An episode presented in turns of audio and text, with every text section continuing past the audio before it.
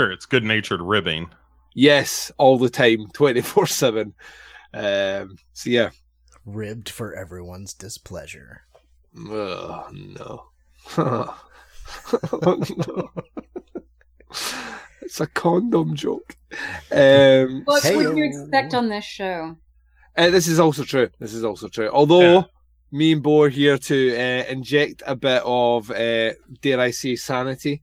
Maybe, maybe, maybe a bit of decorum. A Also touch this- of class. Yeah. Yeah, I, I also decided today that me and Bo do for smugness what LSD and ecstasy do for rave parties. So, so yeah, so this is going to be a good one. and with that, I want to say welcome to episode 15 of the VD Clinic podcast. Welcome, Duncan. Welcome, Bo. oh, thank you. How It's are you? very you. nice to be here. How are you fellas doing today in uh, alphabetical order? Uh, all right, I had to do the math on that. That would be me. you know, it's the weekend. What do you want? So, No uh, math in the alphabet, though. well, there are I ascribe uh, numbers to letters, much like uh, code breakers of yore. and It's a Uh, cipher. Yeah, yeah, like the Enigma code kind of thing. Uh, but no, I'm I'm doing really well. I'm uh, I'm excited to talk about this. I have uh, I've binged uh, rereading Cabal over the past you know day, and uh, it's all fresh in my head. My my my brain is soaked with semen. do you have a, do you have a murder hard? Yeah. Oh my God. I, I swear to God, Clive Barker. Let's just get this out of the way. Clive Barker is just Stephen King with more cum. True.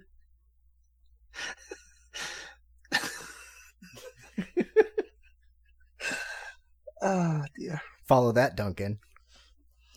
Um, Uh, How are you? uh, uh, oh yeah, there we go. He stole my thunder. Um, I too was going to make a Stephen King cum-based joke, um, but that's gone. Uh, that ship has sailed uh, with a lot of seamen. Ah.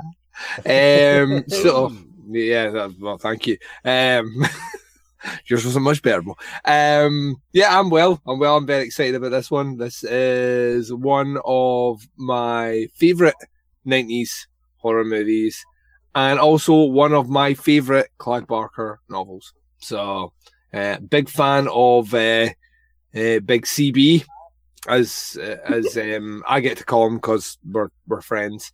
And um, yeah, he's uh, he was on he was firing on all cylinders when this book came out. I mean, he literally just finished doing Hellraiser, and he managed to knock this one out in between, you know, making Hellraiser and uh, kind of helping out in Hellraiser too. So, as you do, I was thinking to myself, what have I done today? Nothing. So, yeah, I had to motivate myself to have a shower. So, Nice. yeah. That that but that's a rare day for you. Usually like like some sort of robot, you are just driving yourself into an early grave. I with all the think you do. I think we have established from the previous episode, the season finale of Duncan and Bo Come Correct, that I am not a robot Bo, so we will not cast aspersions that way again. Sorry. Sorry. Android American, Android uh, Scottish, Android Scotsman. No, nothing, nothing mechanical here. It's all organic. Yeah, it's all bioengineering. But yes, I'm doing very well. I'm very excited. Thank you very much for uh, having me on your show. I was supposed to have been here a couple of months ago, but um, due to illness, could not make it. And um, I like to say that I have won on this one because whilst that one was a topic, uh, kind of black metal and stuff that I am I have a bit of an interest in, I've got far more interest in Nightbreed and Cabal. So yeah, I'm very excited to be here. Wonderful. And the V in VD Clinic, Vanessa, how are you doing today? I'm good. Yourself? I'm doing great. I was relatively productive for a day of hanging out, smoking pot, and watching movies. Um, I got the floor for my special recording room finished. Nice. Yes. Is it? Uh, it has the drain in the middle. Mm-hmm. Yep. So I can just sit in my mesh chair and yeah. we'll leave it at that because we don't want people turning this off until the episode's over. Uh, speaking of how dumb I am, I just realized that uh, now the VD clinic, not, I mean, because you, Daeron, were not originally a member of the VD clinic, and yet you're now like, uh, uh, like uh, your position as host, it now gives the show a V and a D. I always had a V and D because it was Yeah. David before. I thought you knew that, Bo. I'm kind of, I'm kind of at the moment. his I'm, name was John. I'm, I'm, I'm kind of like the thing is, I'm staring at your small little profile photo on the screen right now, um, and kind of disbelief that it is taking you this long to work this out. I, I give you, Look. like, I think, I think the way I tackle you with my sarcastic humor and sometimes um, blunt anger gives you a bit too much credit. Yeah, uh, absolutely, you do. I'm rein that back in. yeah yeah like you're the bar should be well below average with occasional spikes of accidental smartness It's like those. It's, it's like those. Um, those those uh, funny videos that circulate online where they splice the Matrix with someone failing, and it's Laurence Fishburne going, "He's starting to believe," and something Yeah. really bad happens. Yeah, that's that. Yeah, I'm doing that from now on. Doing that from now on. it's it's the way So- to go i'm telling So, so now that we've cracked the the, the enigma code, as Bo called it, of this show, that the VD clinic might not actually stand for some sort of sexually transmitted disease, and might in fact be the initials of the two hosts. Um. Uh, it's- Or uh, actually, as my my mother thought, it stood for vaginas and dick. Hey, that would also work. Yeah, there we go. Genitalia. That be- And I'm like, that's where you went before my name and someone else's name. or venereal disease. Like, it's just like, okay, mom. oh, she and I are going to get along famously if we get her on for that Shakes the Clown episode. Uh, hope, hopefully. That's true. I don't know. She might not like me. Anyway, Every- no, everyone that seems likes- like Everyone likes. He'll love you. I'll it's tell like her. that show every everybody loves daeron Yeah. every- Yeah. My my favorite bit is when his awkward, humongous brother, uh, who's also a police officer, comes in and just moans about things. Hi, Daeron. Not like that. That's exactly what it's like. He just comes in and moans about stuff and then he leaves. Um, that's my that's my favorite part of that. Or when his parents come across the road and try and sabotage his marriage. Ah, I only let Frank Boy- Frankie Boyle, Frank, Frank Boyle Doyle, Frankenstein, Yeah. peter peter boyle Peter Peter Boyle. Boyle. Thank you, thank you. I've corrupted you. You know, like you like because something of it. Oh right, yeah, I Yeah. was I was checking out Frankie Boyle earlier. That's But right. anyway, we Sorry, are. police helicopter. He's got a gun. Won't be the first time that's said on this show. Mm-mm. A whole lot of gun. No, Ah, Cronenberg, why do I love you so much? And why won't you return my threatening emails? He's probably got them all collected like tied with a ribbon delicately and Well, that- every that- now and again he just pulls them out and looks them over and thinks is this really what i worked my whole life for It's certainly the image that I masturbate to furiously, Bo, is him doing just that. I can't imagine that any any Scots uh Scotsman of uh any sort of repute masturbates any other way than furiously. Oh, it has to be furiously, or you're not doing it right. has to has to be equal, like very much like a Clive Barker um, novel. It has to be equal measures of pain and pleasure. Yeah, there's no, there's no point. just staring down at his turgid cock. Yep. Saying, "Go on in, you come, you cunt." he's he's get he's getting there. He is getting there. He's slowly becoming almost Scottish. like like so Slowly getting there, slowly getting there. No, the real reason that David Cronenberg can't return the threatening emails I send him is because I keep forgetting he's chained to my basement. and that's where he'll stay. He'll stay there until he promises me, promises me that he will in fact stop the Soska sisters making a Rabid remake. Because that is a remake I don't need. don't need that one. Give them Shivers instead. Shivers is where they should be. Rabid needs to be left alone.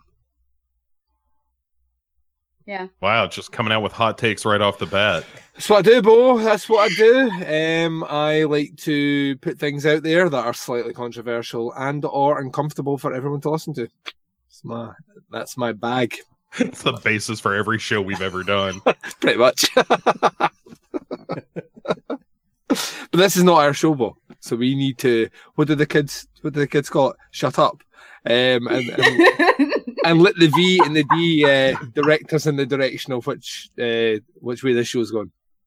All right. Well, I guess before we totally take this train off the tracks, we should say we are here to talk about Clive Barker's movie Nightbreed, uh, what that came out in 1990, Mm-hmm. yes. based off a book by guy with the same name, Clive Barker. Coincidence. Yeah, yes. Men It's kind of embarrassing, really. Yeah. And he- Maybe the same person. We're not sure. Maybe he took people that were in Hellraiser. I think I think Clive Barker uh, is stalking Clive Barker. That's Maybe. that's quite Maybe. possible. But Nightbreed, uh, based off his book Cabal. Um, let's see. The uh, back of the box, I guess, would be. I don't know why they're calling it an American dark fantasy horror film because it was written and shot in England, right? It was written and shot in England, and I think it's the the it's book set in takes place in Canada. Yeah, So, well, okay, if we're going to call it American, let's say North American so we can be inclusive. Uh, that's where the money came from. more That's where the accurate. Yeah, follow the money. uh, starring Craig Sheffer, and Bobby, David Cronenberg, who was locked in Duncan's basement, Mhm. Charles Haid, Hugh Quarshie, and Mr. Doug Bradley. He's not a sir, is he? I don't, I don't know if. Uh, Oh no, they'll never knight him. Okay. They'll just they'll just knight they'll knight everyone else who's like they'll they'll knight people that I don't know helped a fucking a three legged cat across the street. But Doug Bradley will never get knighthood. Probably because someone saw Wrong Turn 5. is he in is he in wrong turn five? Yes. Yeah, he Oh. sure is. yeah, about to run the train on that franchise with the Baz, and I've only ever seen the first two. So, uh, and I hear they get better after part two, so I'm looking forward to that.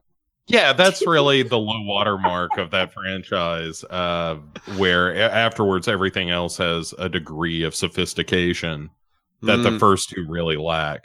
well, if you've got Doug Bradley in your movie, I mean, you at least you will have eloquent dialogue put forth with purpose, um, and a degree of certainty.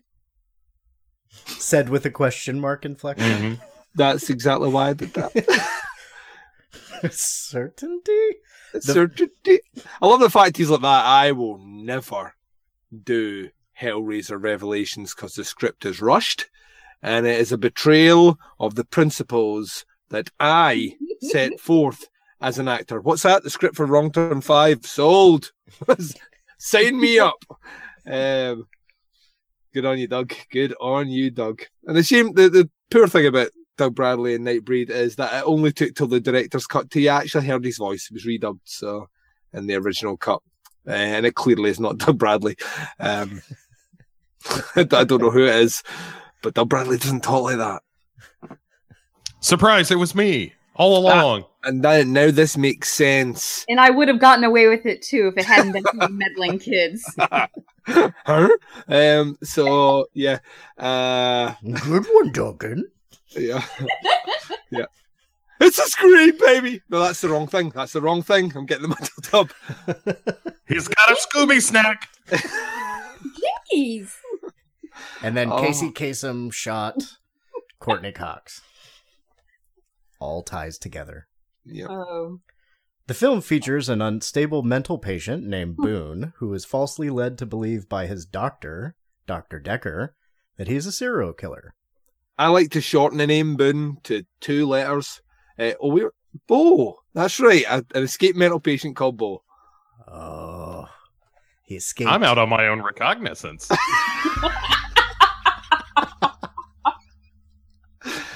Is it is it really escaping Bo if no one knows you've left yet? Yeah, I think that pile of pillows is going to suffice for a little while. longer. If a mental patient escapes and the s- orderly At hasn't checked on them until, yet, At least until medication time. Yep. Nurse Ratched's a bitch. Hot mm. take. I'm the first oh. person that said that. right. She's not very nice. She doesn't paint the mental health situation in America in the 50s or 60s in a good light at all. No, It no. wasn't good. Newsflash. She did try to kill Chucky before it got started, but you know, that wouldn't. I don't know. Sorry, the coffee's kicking in. He's starting to believe. Yes. All the, all the, all the. Blo- yeah, I can't think because of my murder hard. Yeah. Mm. I'll try not to say that too much because that sounds so weird coming out of my mouth. uh yeah, just a little bit. Um did we ever hear that in the movie? Nope. Not in the movie. I didn't think so. Okay. Like a thousand times in the book. I, feel yeah, I think yeah, exactly. It's the sort of thing that because this this movie had issues, shall we say? Um, it's the sort of thing that I imagine when the script was handed in, they were like, "No, nope," and uh, nope, and this seems to be getting used a lot. Nope, nope, nope. Uh, in fact, let's just remove that phrase altogether and replace it with something else. Um, um, so yeah, that's that's how I imagine it. There were um, turns out people in studios were slightly uncomfortable with some of the sexual nature of uh, Clive Barker's writing. Go figure. It's really, really strange because had they watched the movie that he was famous for before, Hellraiser, it's literally ripping out that movie. it's like the Cenobites look like they were in that gay club from fucking Police Academy. You know, when it's like do do do do do do. The purple do. onion, yes. Yeah, that's it. Um, it literally, it literally looks like every single character's from that, or from a like a, a mid '80s Queen video, if you know what I mean. Um, so yeah, I go don't, yeah, I don't know why anyone was like, yeah, oh, I've just read the script for the the new Clive Barker. Oh, have you? Yeah, it's based on one of his books. So did you read the book? Well, not really, but there's he's hot shit just now. He's the guy behind Hellraiser. Oh yeah, I never watched it. It looked a bit weird. Yeah, but, but it made a lot of money. Awesome. We should totally just right. wh- wh- why are you pulling that face? Have you have you read the script yet? No, it's um, it's a bit sexually explicit. oh no, we can't have that. Not in 1990s America. Tipper Gore will not have any of that. Let's get it removed. And that's that. That is my reenactment of what happened. I just want to stress that I wasn't there. Uh, so all of that is a reconstruction purely from fantasy. So I I I, I envision uh, somebody at Morgan Creek Entertainment or the you know the producer of the film reading Cabal yes, and and giving Clive Barker a little jingle jangle and saying, "Hey, uh, we haven't we haven't finished the script yet. We uh, we were reading the source material. Uh, just quick question there, Clive. Uh, first of all, we think you're a genius, and uh, we can't wait to work with you. Um, is uh, G- Craig Sheffer going to come on Baphomet at the end of this? yes. One can only hope.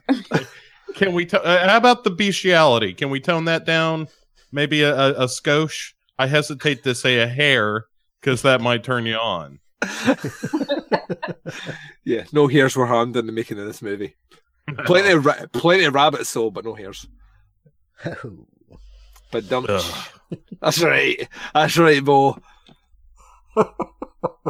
Take it in, which was what Clive Barker said when he was when he was writing the novel. Um. So yeah, uh, yeah. There's. I, I just get the feel. I just get the feeling. Right. Morgan Creek, who I think about the same time put out that questionable Robin Hood movie with Kevin Costner, um, who is uh, the the great comedian um, Eddie Izzard has commented on before. It's quite interesting. The American player, where's the maid Marion? Um, so you know, what I mean, uh, so like that with Morgan Freeman as well, who is doing a could could maybe see dubious African accent. Um, and yeah, it, altogether, it's it's a weird little movie which made a lot of money because of Bryan Adams, and um, they they behind that, and then they're like, yeah, let's do this little monster movie with that guy from Hellraiser, uh, but let's let's try and keep it clean, and let's not make it in any way resemble a story where the the villains of the movie are humans, because that doesn't sound right. Not in nineties America, god damn it. I just see Clive Barker walking into the studio the same way James Whale walked into the studio Universal years before with Frankenstein. Yeah. It is the exact same fucking thing. Yeah. Yeah. It's it's weird how it's weird how like even even eighty years or seventy years will not change much in Hollywood. it's still kind of the same place.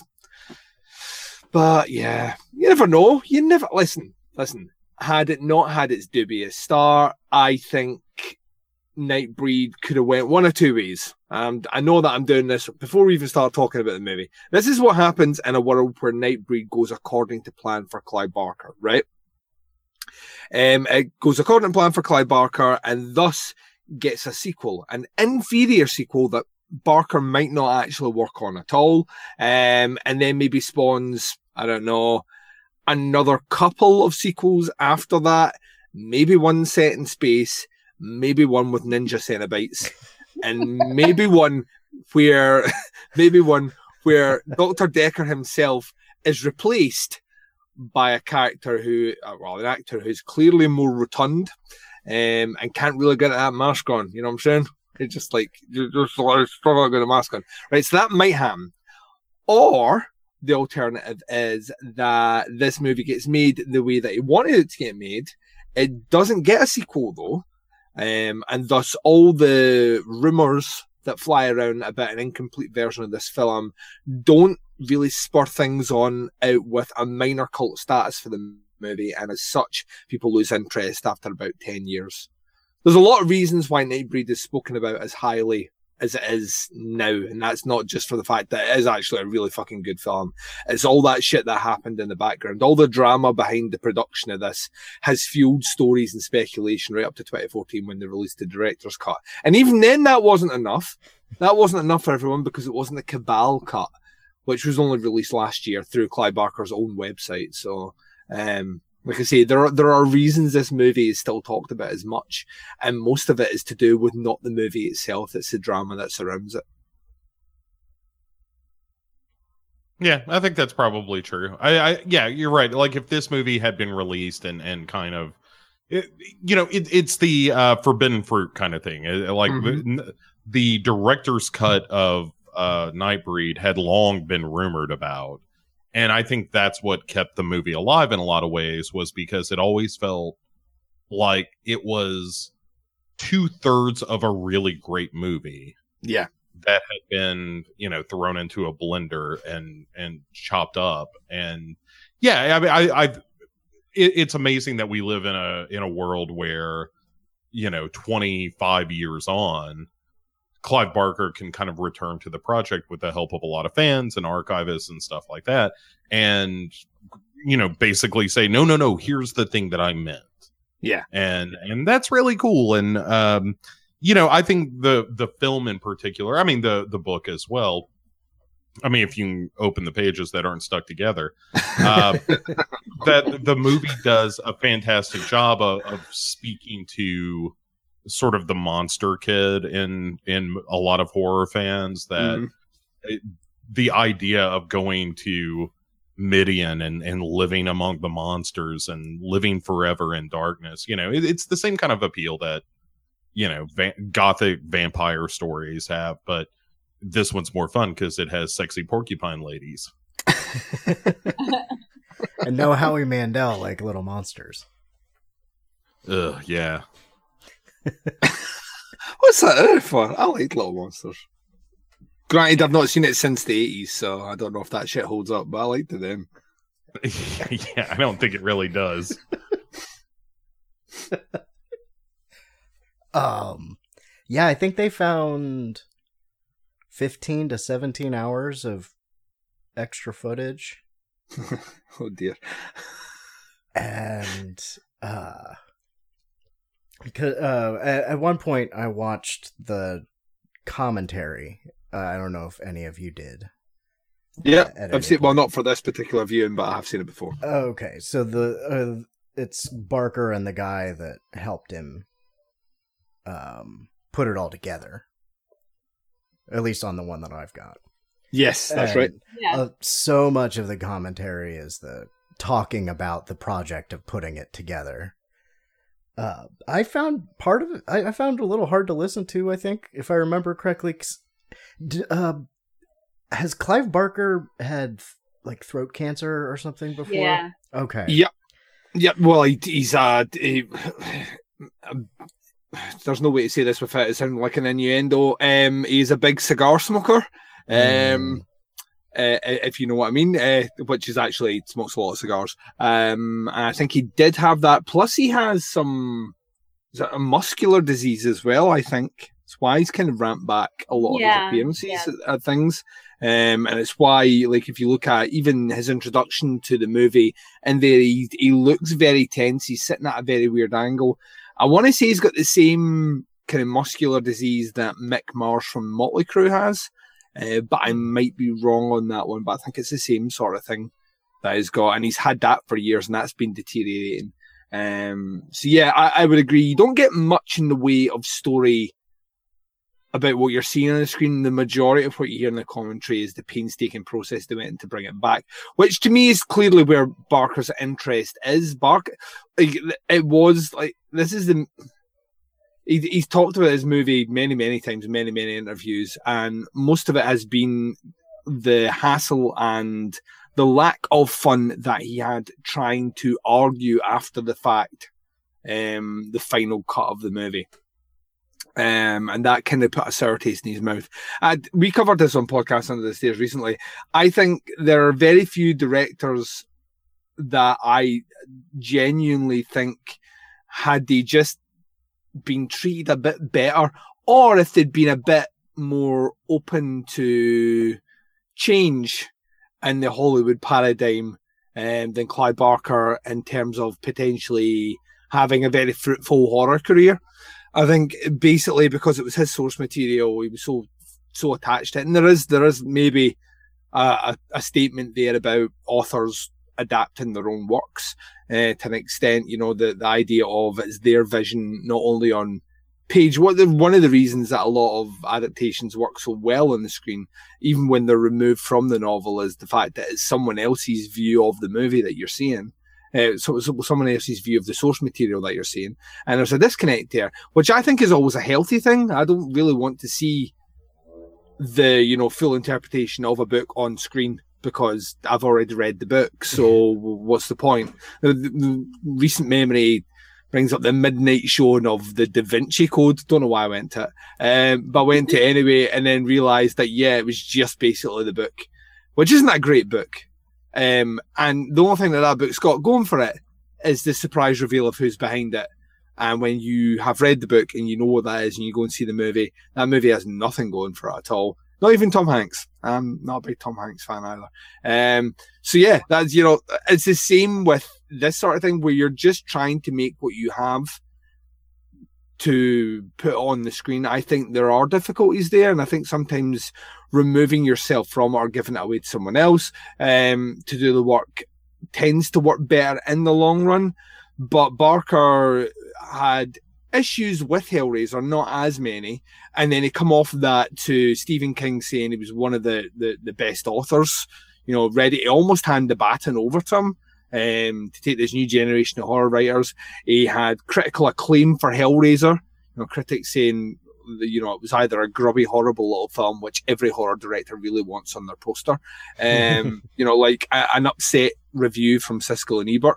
Um, or on the flip side of that, you know, your horror peers saying something very similar. It's a great movie, it's wonderful, etc., etc. So he come off that, did this movie, started to find that maybe people weren't prepared to give him as much wiggle room as he really wanted. Um, and then, you know, goes on to do Lords of Illusion, um, which is another movie that ends up getting a bit butchered and not really being his his kind of view. And because it doesn't do well, he just walks away from it altogether, uh, which is a shame. Um, had he only had he only embraced Rawhead Rex earlier, uh, I think the world would be a different place. Yeah. I mean, it has as much cock in it as you would expect from any self-respecting Clive Barker production. I love that. I love that. One of my favourite things. Like, we're going on a tangent, which will happen when you have Duncan and Bo on your show. Um, there, there will Like, be time. go on tangents all the time. Well, my favourite thing about Rawhead Rex is if you've actually read Rawhead Rex, it is a giant cock. That's what the monster is. It's a giant walking penis. Um, and in the piss slip, sorry, I have no nice way of saying that. Um, that's where the teeth are. Um, and I love this idea of originally when it, it was getting discussed about how they were going to design the creature, and that was handed over. The effects guy was like, "That I'm not doing that." you know what I mean?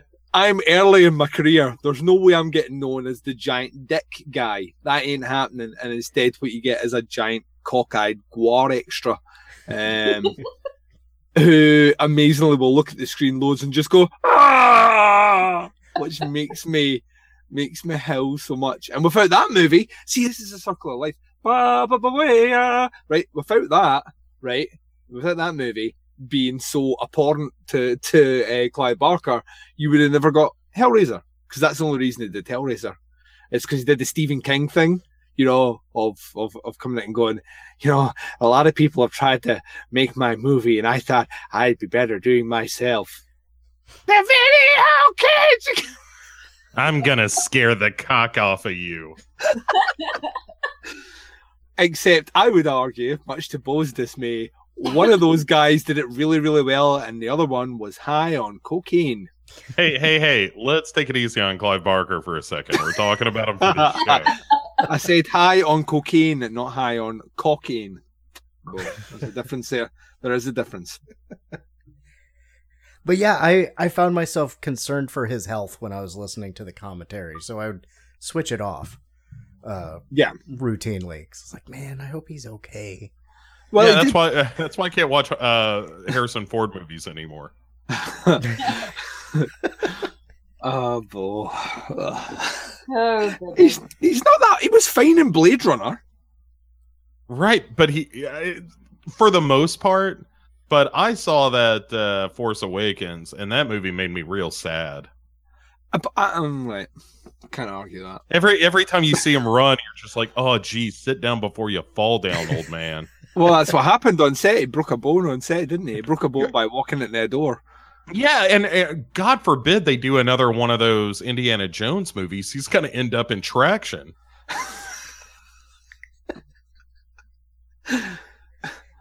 Du- du- du- du- du- du- oh no! Oh, right. It ain't the years, it's the mileage. Uh. he finally got tenure, and he sends uh, one of his adjunct professors to do all the heavy lifting. See, I, I would watch that movie. I would They watch bring that movie. Mutt back. Is that what you're saying? Get Sh- Shia the Beef back in in the saddle. Well, let's never get. Let's never get. Like, honestly, see the moment. Like, I, I- occasionally, I am known to make noises in the cinema of disapproval. Small phrases may tumble out my mouth during a movie at the theatre or cinema uh, when I am unpleased at what's happening on the screen. Phrases may include such as "Don't do that," "That's a really bad idea," and my personal favourite one, "Oh, fuck off!" Right, which which does tumble out. It tumbled out last night when I went to see the new movie by The Rock.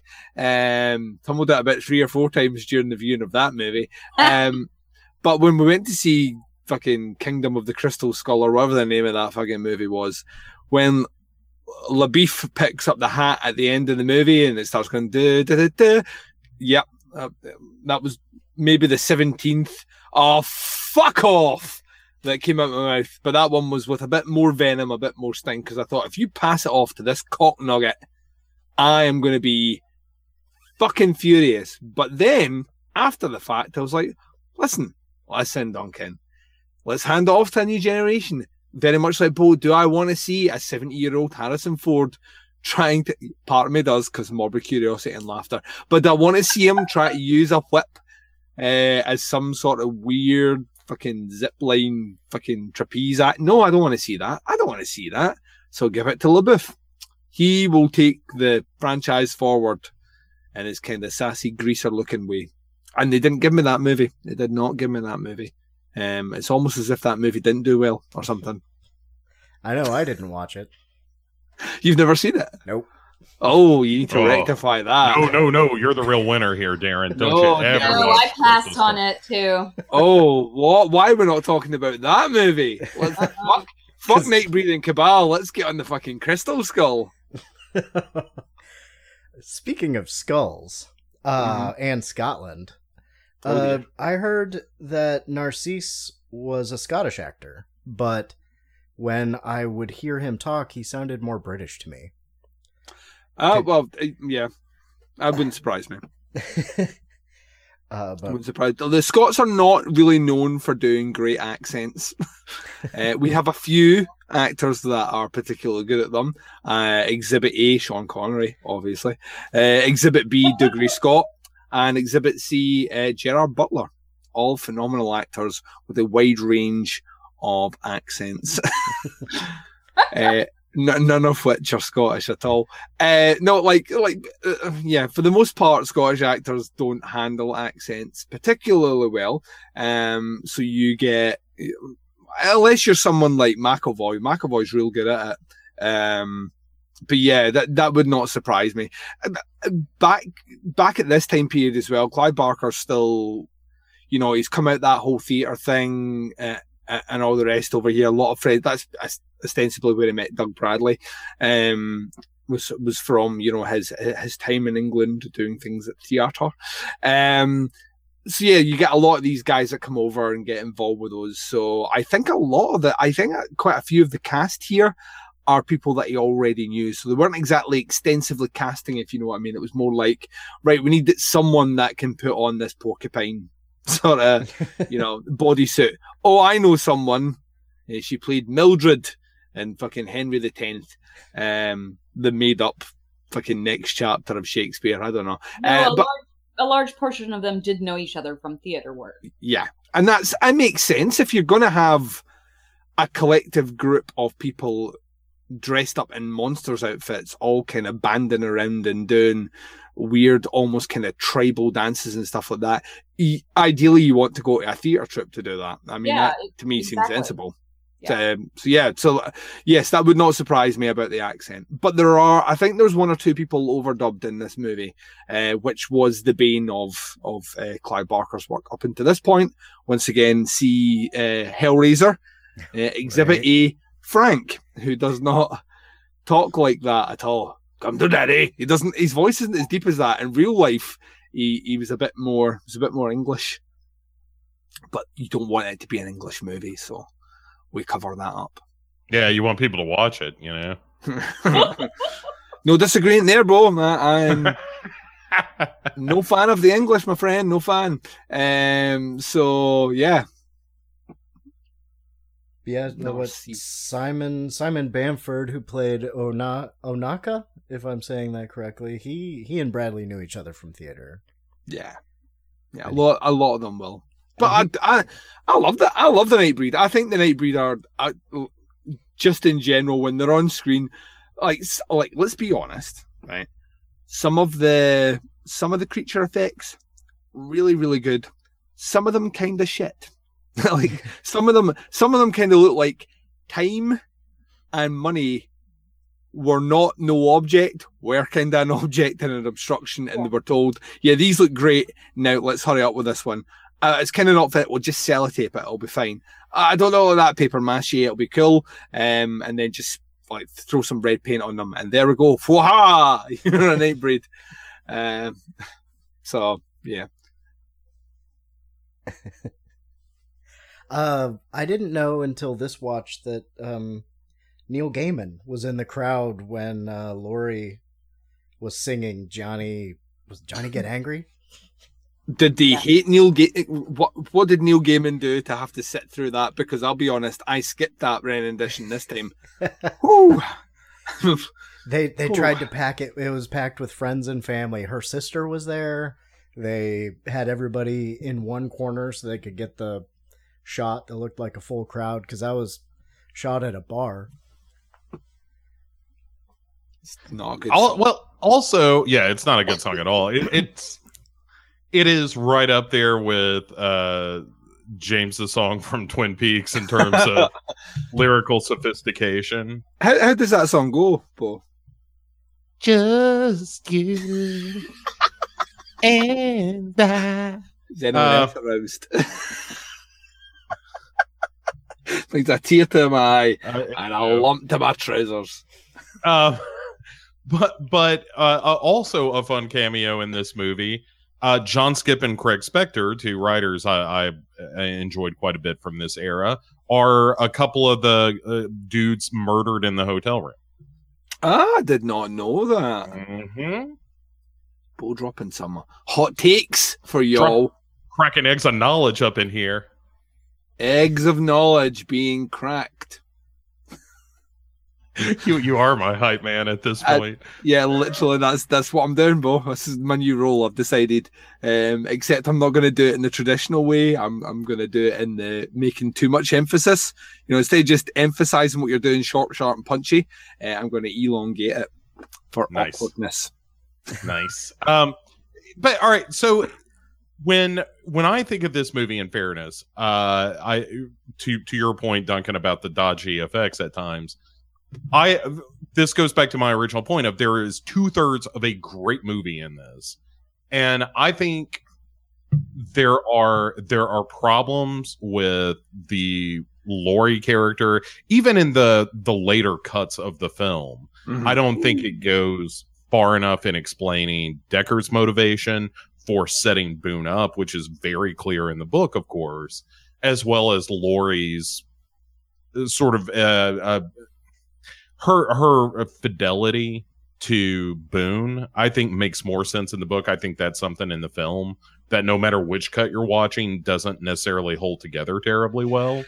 They just rush it, I think. I think within the first 10 minutes of this movie, he is, you know, he's in the graveyard at Midian, which just seems kind of rushed.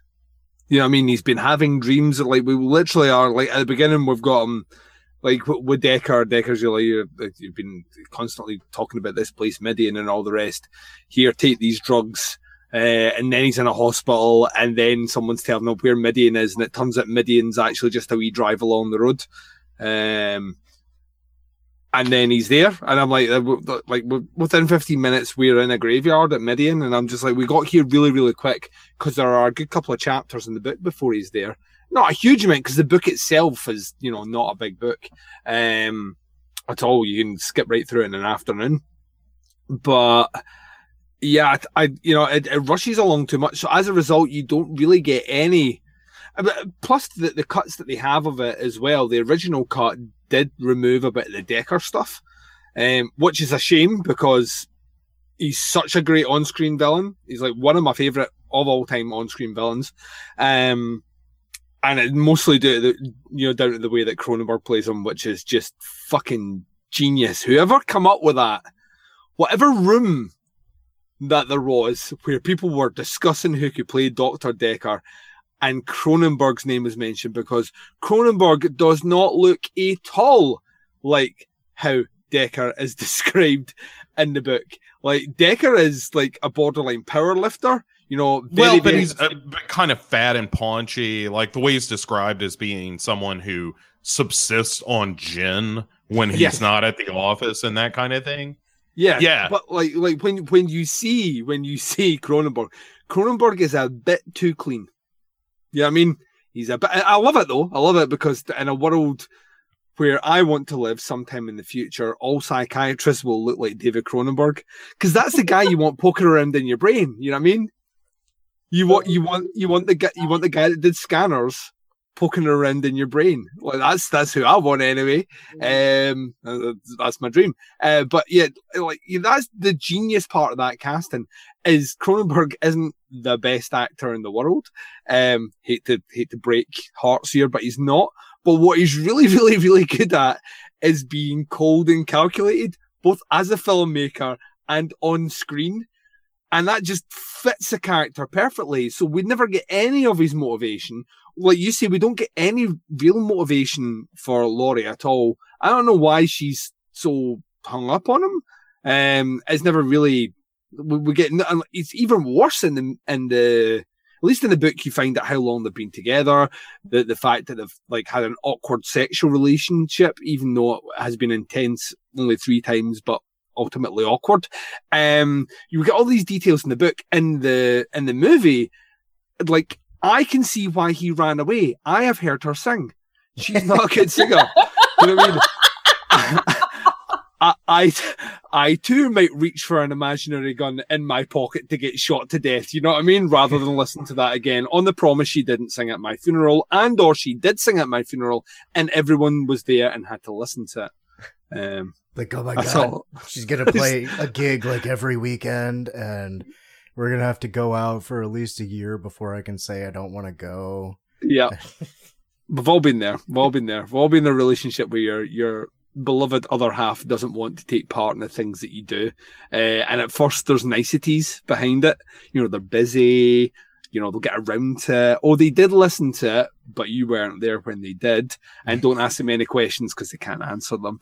Uh, and then you give that a year and then they're just like, "Ah, I'm not interested. I don't really want to listen to it. Uh, and this is not me being bitter about the fact that my wife has never listened to any episode of the podcast Under the Stairs ever. Almost five years, never, never, never one.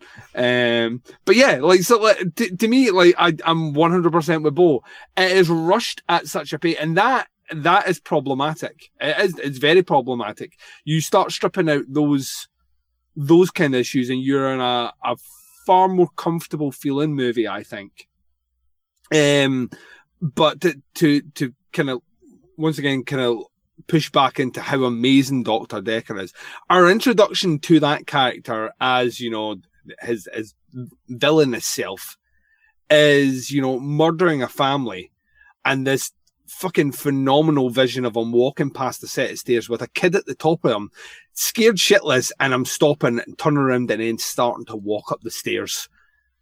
And that to me, that is how you introduce a fucking slasher villain in your movie. Like straight away, I'm like, this guy is pure evil. Um, and I think he, I think he plays it wonderfully. I think it, it's, yeah, so much love for Decker. He's my favorite character.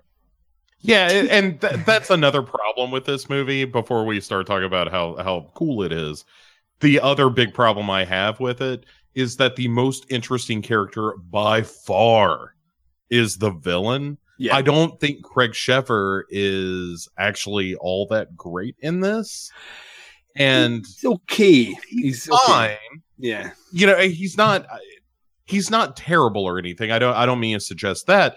It's just when you put him up against this, you know, hospital antiseptic performance from David Cronenberg, who manages to be one of the creepiest villains in any movie I've ever seen. Yeah. And then you've got, you know, old meat and potatoes Craig Sheffer trying to hold the movie down. which is his new is that meat and potatoes. Craig Sheffer is how he goes on Tinder. Uh, I would th- I would think if I were a casting director and I was like, "Hey, I need a guy." I mean, at the time he's probably what in his 50s at this point. Uh, he's Mhm. actually 58 at this point. He's Um, almost. Oh yeah, fucker. right. And but if I were like, hey, I need a, a good old fashioned meat and potatoes 50 year 58 year old actor, someone better say, let me call Craig Sheffer. if if on the other hand, I'm like, I need someone who can who can sound very smart and clinical and also make me poop my pants. Mhm. They better say, Hey, uh, I think I've got David Cronenberg's number. At which point I would be like, Don't you dare give that to Duncan. All right, alternative casting then, Bo. Who would you have as Boone in here? Like, I, for some reason, whenever I watch this movie, I think Billy Zane at this time period would have been perfect as Boone. Yeah, I think yeah, he would have been all right. Um if you wanted to go even a little bit older, I wouldn't mind like a Mickey Rourke or something. Oh, somebody- nice. Somebody that can pull off that sort of troubled because that's a whole deal with Boone, right? Is that he Yeah. he's psychologically troubled and then gets killed for his troubles after after being convinced he was a murderer. And I think that I think Craig Sheffer needs to be a little more intense in this. And Yeah. also when he becomes, you know, later Cabal, but uh, you know, at first just when he becomes Nightbreed. Uh I just it it, it feels a little non-threatening to me. It's a it- it's a lot it almost feels like he belongs in the Nightbreed television movie Yeah. and you need an honest to goodness movie star. Um, and again, not to detract from Craig Sheffer himself, I don't, I don't think he's a bad actor or anything. I just think for this role, you need someone that can pull off a little bit sexier, a little bit dangerous, a little bit troubled, and then towards the end of the film, being really menacing. Yeah. And- Mi- and- Mickey Rourke coming off something like Angel Heart. Had Sure. a lot of that, you know what I mean? So that would have been good. Plus, Mickey Rourke now kind of looks like a transformed Nightbreed. He, yeah, I think Mickey Rourke is for sure Nightbreed. He was- He, he was, he Transformed went into to- some creature. Yeah, he he he had his little tete-a-tete with Baphomet, who you know came Nightbreed juice all over him, and So that's, that's a bukkake I don't want to see. Um, so makes one of us. I want to see that movie right now. Nightbreed juice. Uh huh. oh dear. would, would would the porn be called Cockbreed? Is that where we would go? Oh, caught breed Yeah, or night breeders. or night, Night seed. Breeders is good. Night Night, Seed. Seed. There you Night go, Seed ladies and has gents. it better. Yeah, that's right. Winner, winner, chicken dinner, right there. Night seed. Trademark. Yes. Yes. Let's see that movie now. Yeah, if you want to become Night Seed, I've got to bite you right on the taint.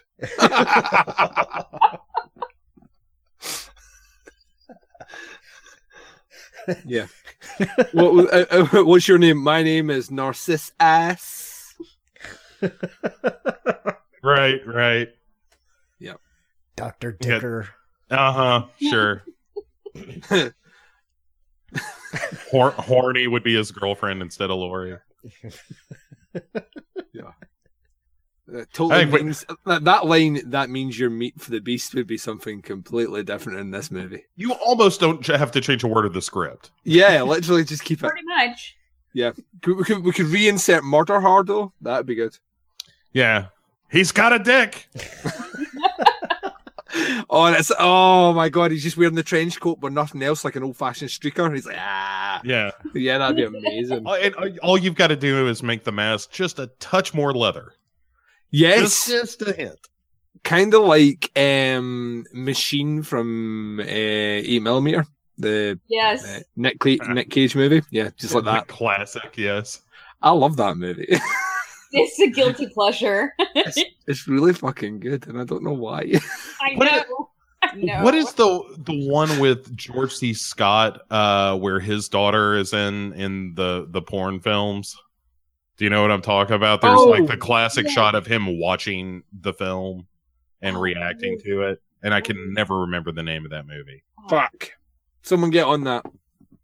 Someone that can type. I'm in a dark room right now. I can't see. Shut up, Cronenberg. All right. What are you doing in the dark room, Duncan? Um, you don't want to know. Night seeding all over the place. Yeah. Yeah. I'll wager. Make it make it a sequel to Night Seed. Second part of the trilogy. Night seed two, the wish cut. The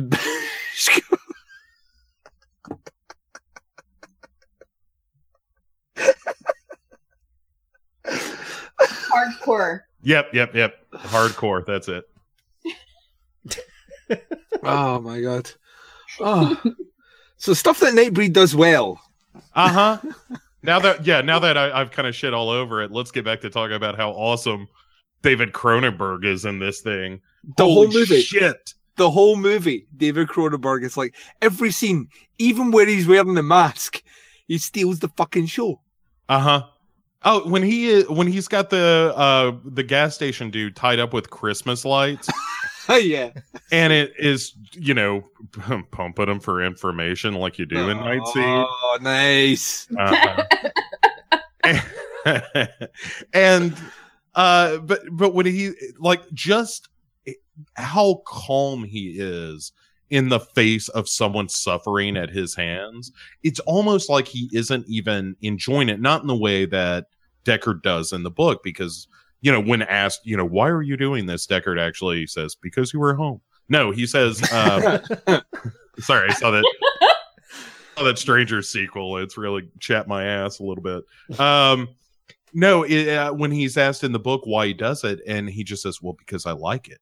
Yeah. and there there seems to be something more animal about you know mr button eyes uh button face whatever he's called in the book and Mr. and- Chuckle Teeth, Bo. Mr. Chuckle Teeth. all right, Mr. Chuckleteeth in the book as opposed to the film where Cronenberg plays it just because I think you're right that he he's not a great actor, He's but not, but, but he fits in this niche of I don't need you to show emotion at all. yeah. And he is perfect at that. Yeah, he's he's he's wonderful, and he, he's absolutely the MVP of this movie by a country mile. Um, and that's the one thing I will say instantly about the director's cut that makes it, you know, superior to the original theatrical cut, is that you get a lot more Cronenberg. You know, his his, his scenes are extended out. I prefer the, I actually kind of prefer the the ending in the director's cut because of the you know we're we're we're not going to do the thing that you because like originally in the theatrical cut the, the the whole plan was for a series of movies and and all the rest so they had to do it in such a way to spin it out that it looked like there was going to be a sequel which never happened. Um and in the director's cut they put more a fine line on the ending kind of close it off a little bit. And that to me works it a bit better you know? I, I like the idea of because the beauty of this movie is that in any scenario at all, Decker is Nightbreed. You know what I mean? He could be if he wanted to, because he's the he's the you know they can smell blood on him. All the rest, he's taking a life. That's what almost ingratiates yourself into their their people. So he could be it as Boone that probably shouldn't be there out with the fact that he is the prophecy. Um, you know, he is Cabal. So the and that's what I always loved about this movie is that you know, they are on some level. Some of them are quite sympathetic. Some of them are just plain. Pelican is not a nice guy. You know what I mean? At all. He's like constantly wanting to eat people, which you know is not the best quality to have in a friend unless you're doing competitive eating. Then you know, then he's the guy you want with him. You know, oh look, they're putting down a tray of hot dogs. They're meat for the beast go for it, Pelican. You know, what I mean, literally, he's he's too he's too hostile, um, all the time. He's fucking angry all the time. Um, but most of them are reasonable enough, um, and that they've been there for a long time and they just resigned themselves to the fact that they have to live away and all the rest. But they're, you know, the, the pool of people that they're looking for to make the cut no pun intended, uh, would be someone like a Dr. Decker, which is the kind of irony of the situation is Dr. Decker is probably the perfect candidate for their little camp, um, but he doesn't want it. He wants to destroy it and everyone else. Um, which is kind of amazing. Like the way he says, the way he plays everyone in this movie like a fucking well-tuned fiddle to not only set up Boone to take the fall, but then to set up Boone to die, and then when he finds that Boone might still be alive, to set the police up um, in such a way that they will bring war uh, directly to this, you know, this this civili- this ancient civilization uh, underneath a you know a graveyard. Like he plays everything to a T, and then you get that just that great idea of when anarchy is fully in swing, the war, the battle is going on. That's when he pulls out the fucking mask and puts on. I'm like, yes, yes, oh my god, yes. Like it's like it's just so fucked up. It's just so fucked up and awesome, and yeah, like to me uh, like you replace that character with another actor, even a even a better actor, you replace that at all. My interest in the movie wanes slightly. I think it's is genius, and I don't know how. I still don't know how that conversation come up. And and one day I will find out.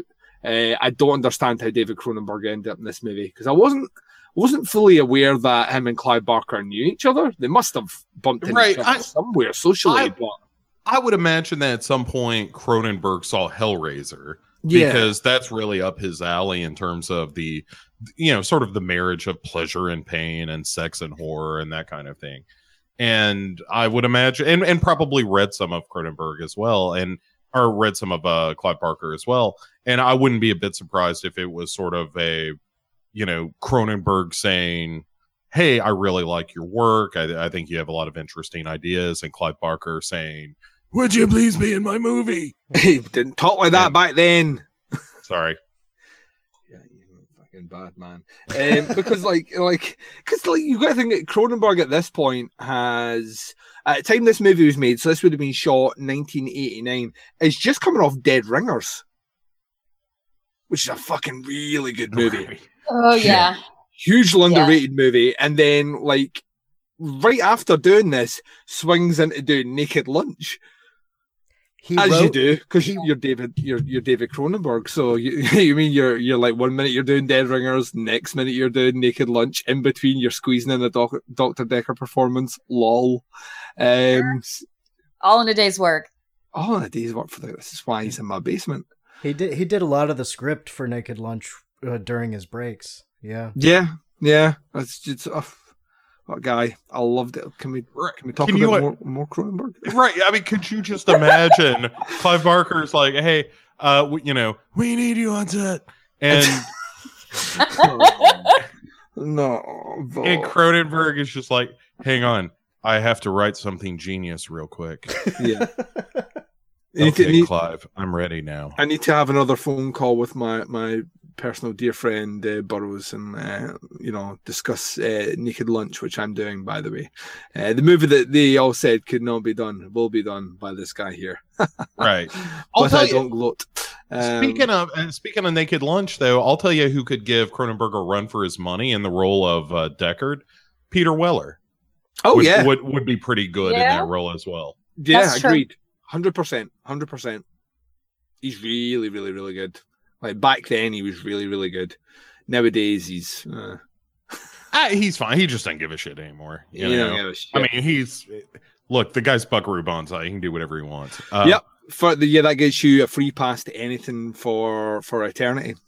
I Yeah. know some people are going, he was Robocop. No, no, no. Shush, shut up, sit down, be quiet. Buckaroo Banzai. That's all you need. Uh-huh. Uh And of unknown origin, where he fights rats.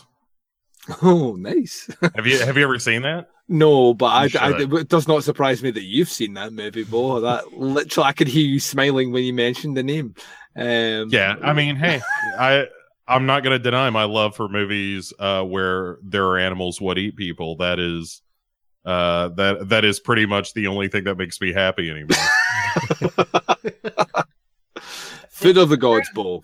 Food of the gods. it's, I mean, that giant ass chicken ain't no joke. It's a massive cock, Bo. It's a massive is, cock. it is a big cock. But all right, but all right. So uh, Cronenberg's performance as Decker aside, which you really can't talk about enough, quite frankly, it's it's that good. But aside from that, I think the root of what makes this movie work for horror fans is, is sort of what we were talking about earlier, which is it is the monsters as the good guys, and I, I think that most horror fans and and and uh, folks of that stripe, uh, folks who are a little a little morbid in their uh, in their tastes, that um those those folks want to be citizens of Midian, and finally here's a movie that is saying yes, the real the real monsters in this film are people, which isn't revolutionary, but I think it does a good job of of portraying this culture and there's this whole mythology and religion um that that you know centers around the Nightbreed and and uh the this underground world of Midian and all that stuff. And that is it you know I, I again it's done better in the book because pretty much everything is with the exception of the Decker character I would argue that Decker is scarier in the movie than he is in the book Yeah. uh it's not a bad portrayal or anything it's just that he's much more like uh, the fact that the mask is talking to him from his briefcase and stuff and it's like yeah yeah all that works and I- i'm kind of glad they didn't do any of that for the movie and they just let cronenberg be cronenberg Mm-hmm. but in terms of the culture of midian and you know seeing the like charles Haid who duncan and i last talked about in altered states Oh Um, yes. and showing up in this, which it's funny because I watched this about two days after watching Altered States, and there's such different performances where he's just such a redneck in this. uh, just like, well, what is it? Monsters. Let's kill them all. You know. uh, any chance we can maybe slip in a case of PBRs in the back of the, the squad car? I think we got ourselves a weekend, gents. Get but- off my lawn. Yeah. Uh, A massive scene of him talking to an empty chair. Can you be more intolerant? That's Clive Barker. Um, That's such a. T- I don't even know what that voice is now. I, it's it's just me making fun of the the poor guy's infirmity. Is really all it is. It's a And I weakness was- in you know, when he hears about how badly you're mocking him, he will cry himself to sleep on the millions of dollars his bed is made out of. sure. Yeah, right. He's just gonna be like, so who made the better movies, dickhead? I'm gonna night seed all over your face. Yep. It's going to send you some of that night seed through the post. He probably has enough juice at this point, no pun intended, to Uh, just fire that right through the internet. You know. Oh, He's got his own night night seed conduits from his home. But uh but to the point that it it it it as a as a horror fan and and someone who who has been uh, you know you you have those uncomfortable conversations with people where they're like did you see Howard's End and you're like no but have you seen Friday the 13th 4 that movie rocks Mhm. um that this is the movie for the person that's going to see Hellraiser and and going to see The Thing and The Howling and stuff like that as opposed to um you know the, the more mainstream films yeah. and and yeah and I think that it's it's Barker in many ways just uh, sort of laying it out saying you know these are my people. It's a, it's the creatures of Midian the you know as uh, Jeff Bridges put it in The Fisher King, the botched and the bungled, you know, the ones who are uh, have to hide from the daylight because it'll in some cases kill them, but they're the, the weirdos, they're the the freaks. And I think that both Barker and myself and a lot of other people, when you watch the movie Nightbreed, you recognize yourself in in some of those characters. And uh particularly something like uh wh- what's his name? Ohnaka? Something like that. Um that he seems to be this very like sweet guy Mhm. uh who wouldn't who wouldn't hurt a fly. And and has has a you know in fairness a dog that's a little too small to be taken seriously but Oh, but but is seems to be this very helpful friendly guy and when he gets it spoilers for a 28 year old movie um that when he gets it you, that's the point where as a viewer you know kind of my heart breaks a little bit because he, he is of all the characters in midian per- perhaps the most innocent he's or weak. seemingly innocent He's weak. Uh. To die, Bo. He's got a dog. You know how to use it. yep. Very well put, Bo. Very well put. Sailors. Isn't that what uh uh Narcissus says when he's playing with his tattoos and making him feel uncomfortable? Yeah. oh, yeah. I like Narcissus because he's a guy that you know swings both ways and is just unashamed of it. It's just like, so who's down to who's down to get a little night seed on him? Because Nar- Narcissus is open for business. Yeah. DTF, if you know what I mean.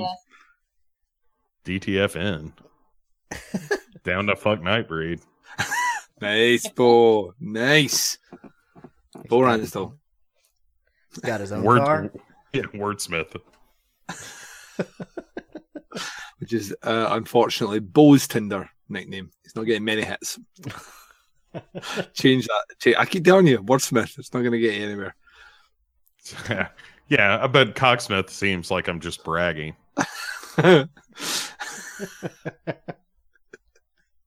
Not that it's untrue, just just you know a little a little boastful. yeah. So you regularly heat it in a, a large kiln oven, slam it down on an anvil, and then beat it within an inch of its life with a mallet. That's before right. Sticking it in cold water. How do you do it? yeah, that's right, Duncan. How do you masturbate? Uh, All right, I'm yeah, looking so- to have a good time, man.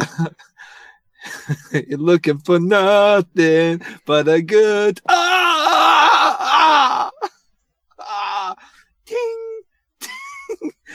the only place I have tattoos is my is my dick. Yep. Because I was like, everywhere else just doesn't hurt enough. Does it say all aboard like uh, Kelsey Grammer's and down Periscope? Oh, oh maybe. No, it, I actually got uh, John three sixteen wrap, wraps around. You know, I, I have a similar tattoo, except mine's is Austin 316. For all uh, Stone Cold fans out there, says I just whooped your ass, which is kind of what it does. Whips ass. good lord. Oh, what's happening here? I don't approve of any of this conversation. I told you Bo Ransdell would bring it back down to the gutter. Gutter Ransdell, that's what they call him. we are devolving. Vanessa, save us. Really? You expect me to save you from the gutter? You obviously.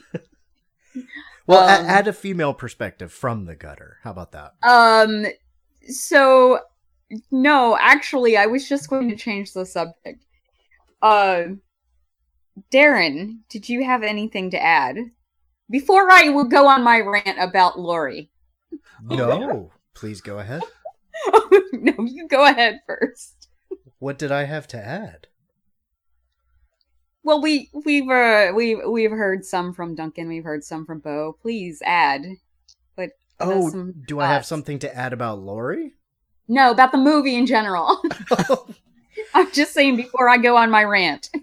go ahead. They're coming apart. They're coming apart. The seams Bo plan has worked. Operation Divide and Conquer is a success. Nah, I just this movie's a hell of a lot of fun. I um I dig the the practical effects and the fucking dedication it took from everybody, especially sexy porcupine lady. hmm Uh, You know, in the chair every day, four o'clock in the morning. She said that was the hardest part of the whole thing was getting up so early. Um, yeah, I mean, I, to add to the Cronenberg love fest is yeah, he is such a great, terrifying villain that even I the first time I saw this, I didn't know who David Cronenberg was, but he still scared the fuck out of me. So it was all just on his merit in the movie. Vanessa, unload. um so I had not seen this as much as you guys, and this is my first time reading the book. Um I found this I I enjoyed this movie. I do. But Uh oh. it's just too sappy for me. the whole Lori Boone romance kind of gets under my skin. Uh it just it's not as bad in the book, but I just feel like her character is so much and I'm not completely sure. I haven't decided yet if it's like how Anne Bobby played it, how Clive Barker directed her, or how it was written. But again, it, the char- it's not as bad in the book. So there's something I don't know with the way the movie is done that she just she's just there to serve a man. She has no other fucking purpose. It she's not completely the weakest character that she could have been, but it just kind of annoys me and she it plays too much the damsel in distress. And just this week I was watching it and Daeron can tell you I I kind of all of a sudden was like I finished watching the movie. Oh my god! And just like let loose a, a kind of like little spew of just how much I hated the character. Uh, I, I don't think I completely hate the character, but oh my god, She's I got just- a band. It's a difficult. In, in fairness, in fairness, in fairness to the character here, to an extent, and I'm, I'm going to say to an extent, she is really the only normal person in the movie. If you know what I mean, like so, Right. every, every, everything else that she's dealing with is, you know, our, our psychotic boyfriend who, regardless what you know Decker has done to his brain, is seriously mentally unstable. Um, you've got Decker, who's like a, a stone cold killer, uh, and then you have, uh, you know, a, a bunch of fucking redneck cops who are all trigger happy, and a sea of half creature, half human people that live under the ground. I think it's okay to an extent, not okay from a, you know, necessarily from a, a filmic point of view that like our only really lead female character in this movie Right. is maybe not necessarily strong, but with the extremes of everyone she's acting around, I don't necessarily know if you can change that in such a way which feels overtly satisfying to the movie. And certainly in the the kind of the different ending they do for the movie, um, she comes out a bit better. Um, you know, willing to sacrifice herself to become Nightbreed herself in order to be with the man she loves, which you can look at as being sappy, but you could also look at it from the the point of view that she is basically renouncing everything in her life, which is a brave thing to do. And she didn't have to do it at all. Um, but yeah, it's, it's a difficult character to portray. And I, I kind of think that's one of the elements of the book that could have just been lost. But then I'd be in a position that I would be moaning that there's not enough female representation in the movie. Agreed. Um, Agreed. and it's, it's, it's, it's a very difficult tightrope to walk.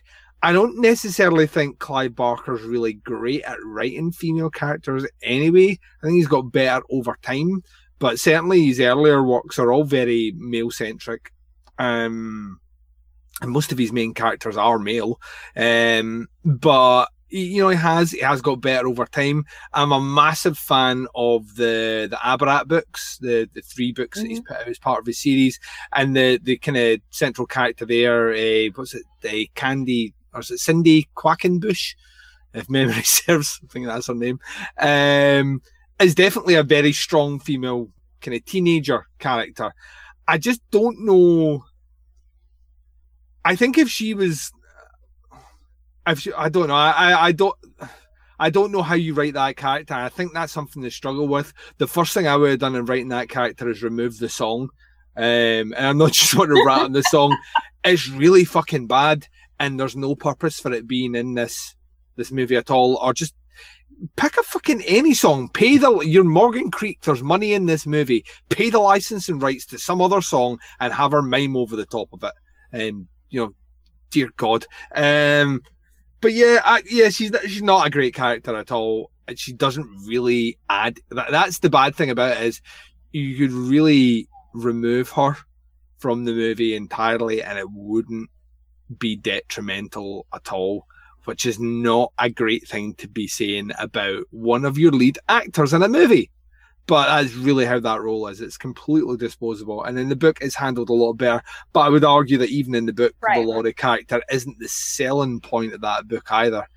Um, she's an interest. She's far more interesting. She's far more three dimensional, but she's not a great character in that book. Definitely. But and the book, I the just book- oh, I'm sorry.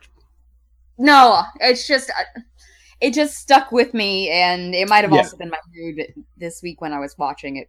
But Oh no, I'm with you 100, percent Vanessa. I think you're you're 100 percent right on that one. She is easily the most annoying thing on the screen, and I feel sorry for her in that position. In that that character could be so much more. It's just I don't know how you do that. I don't know. I don't know if Clive Barker's the sort of guy that could do it either, which maybe speaks to the limitations of him.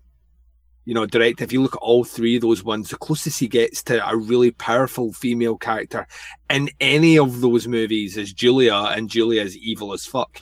well, So- right, right. But even I would argue the character of Debbie, the the girl Lori meets, Yeah, uh, she's a far more interesting character because she at least yeah. has some some depth. Cheryl. Like you, oh Cheryl, I'm sorry. So there, yeah, there's some uh, history to that character, and she's kind of beat down, but she's still optimistic and wants to fall in love, and that you know has the great line about you know, anytime I see somebody crying, it's got to be men or money. You know, I think that's kind of a nice little line, and um, y- like you were saying, even in the book, it, she doesn't. Uh, Lori doesn't come off particularly well, although she at least because the book kind of gets handed to her at a certain point after Boone's death, yeah, where we follow her and we start to at least lay out some kind of motivation for her to go find this place that he died so that she can get some kind of closure or some sort of uh j- almost a pilgrimage to to be at the place where the man that she loved almost despite herself um uh, you know that he met his end and and to get some kind of resolution to that relationship in in the light of his death. And that's you know more interesting than what happens in the movie with her. And there's also her connection with uh uh babette yeah. in the book that that is kind of interesting where she becomes part of the prophecy that is being fulfilled. And i don't think any of that translates very well into the film uh No. but yeah I, I right. I think she is the of all the characters in the film she is the one that is the the least uh it seems to have the least stakes in the movie which is strange because in theory the man she loves has died and come back from the dead and is a weird beast monster. And in the book she at least gets to fuck him you know? Like in like when he's all monstered out and stuff and it turns out surprise surprise in a clive barker novel she kind of digs it.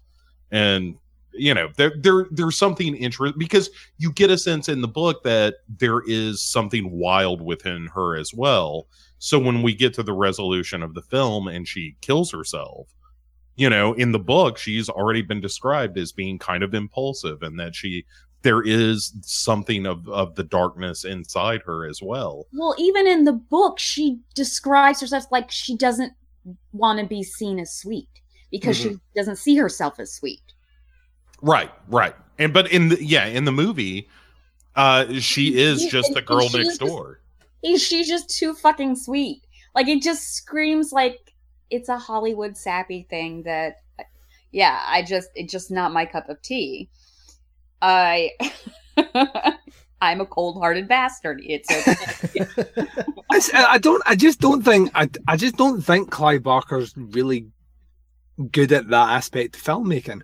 I don't even think that's necessarily Morgan Creek pushing him to do that. I think when it comes down to it, you can clearly see what Barker loved about the original story and where his heart lies in terms of its adaptation to film. You know, he's he's very much he's he's all in with the monsters. He's all in with Decker. Um and you know, and Boone's journey are, are the bits that really interest him. So, and the rest, unfortunately, kind of takes a backseat because he has, you know, very little interest in that part. It doesn't to me feel like you know that it's something that's been forced in that audiences really connect with the love story angle. I, I you know I don't I don't think that's coming from a studio. I think it's more probably just coming from the fact that Barker's not really interested in it. Weirdly enough, like of of the all the Barker stuff um, that he's done, one of the the very few novels that he has where I'm like, I would totally watch a film uh, adaptation of this source material out with the Damnation game, which to me is still the number one thing that he's done that I want to see a you know a film of because that's a timeless story and it would be fucking amazing. But Absolutely. yeah, it's incredible. But um, I, I was, I remember getting Cold Heart Canyon when it came out, and um, reading about the first three chapters and putting it down, going, this does not feel like the Clive Barker I know and love. Even though it does say it's a Hollywood, it's a Hollywood love story. I think is what the, the subtitle was to the the, the movie, uh, to to the novel, and then you know trying to pick it up a, about a year later and getting about halfway through it and just once again not having any interest and kind of putting the book down again, being distracted by other books, and then returning to like years later again, uh, kind of maybe circa 2010, 2011, um, and reading that book and getting to the end of it and actually appreciating how well written it is as a kind of weird ghost love story uh, with with the Barker influences kind of flung in there for, for for good measure to make it just that little bit you know taboo and just that little bit kinky. Um and it's a great one and I, it's kind of shown me that you know he does he has the capability to do that sort of stuff um especially in novels. Like i say i don't think it's particularly well done in the cabal novel. It's passable but it's not like it's not where i'm like you know he's really captured the love of these two characters. You know i, I don't i don't feel that. I feel it's more the unfinished business angle that she really has which is propelling her through all the investigation and stuff as opposed to you know her having this you know uh, you know will never be quenched love for for the character. But you know having read cold heart canyon that's that's what comes out for me is like i would love to see this ghost love story be made i think it could be really really dark and really really sinister and why has no one made this yet um and it's probably because the market for it is so niche um well, we're all talking about Lori being a terrible character. The majority of people that have seen Nightbreed will not like. We'll start talking about Lori, and I imagine they'll struggle to even think who that is. um, and that that but that kind of underlines the point that we're making is she's not a memorable character at all, and that's kind of criminal because she's one of the main characters in the book, and she's supposed to be one of the main characters in this movie. She just becomes the, she is the the Bill Pullman of like I, I like Daeron knows this. I think I think Bill Pullman is instantly forgettable in pretty much every movie he's ever been to the point that I forget half the movies Bill Pullman's actually been in. Um because he's just he's beige. He's beige as a person. Um I still argue the Zero Effect is a great Bill Pullman movie. I think it's one great Bill Pullman movie. I struggle That's to all I think- want to hear. I struggle to think of many more for a man who's credited in like forty odd films or whatever. There's one. I forgot he was in that um the Grudge remake altogether. Well, but he's in it about five minutes longer than I am. Yeah, but argu- arguably he's the second biggest name in that movie. Yeah, yeah, you're probably right. I mean, Yeah. at the time, he was probably bigger. Well, I don't know. You know, Sarah, Michelle, Gellar, Gellar yeah, is- I think she was probably the, the t- top villain, uh, and Bill Pullman's right underneath that. And yeah, I forgot he's totally in that movie. And every time I watch it, I'm surprised when he appears on the screen. I'm like Bill Pullman's in this movie, and then it All right. finishes, and then a couple of months later, I've forgotten. Uh, but like, un- unfortunately, the, the Lori character in this particular movie is the Bill Pullman. Um, there's a Bill Pullman effect, and that no one can remember her being in here at all, except that fucking song, uh, which comes on. That's Uh, the one. Oh, So, yeah. but I think at the end of the day, where I come down on Nightbreed is I have a lot of affection for the movie as a whole, even though it is clearly flawed. hmm But it's elevated by the fact that the subject matter itself is really interesting, and the mythology of the of the story is really interesting, and a lot of the the Nightbreed themselves, a lot of those characters are really fascinating. Like I want to know more about Pelican, you know, or uh, is that his name? Did I just make it Pelican? I was like, wait, was he a bird? that doesn't sound right.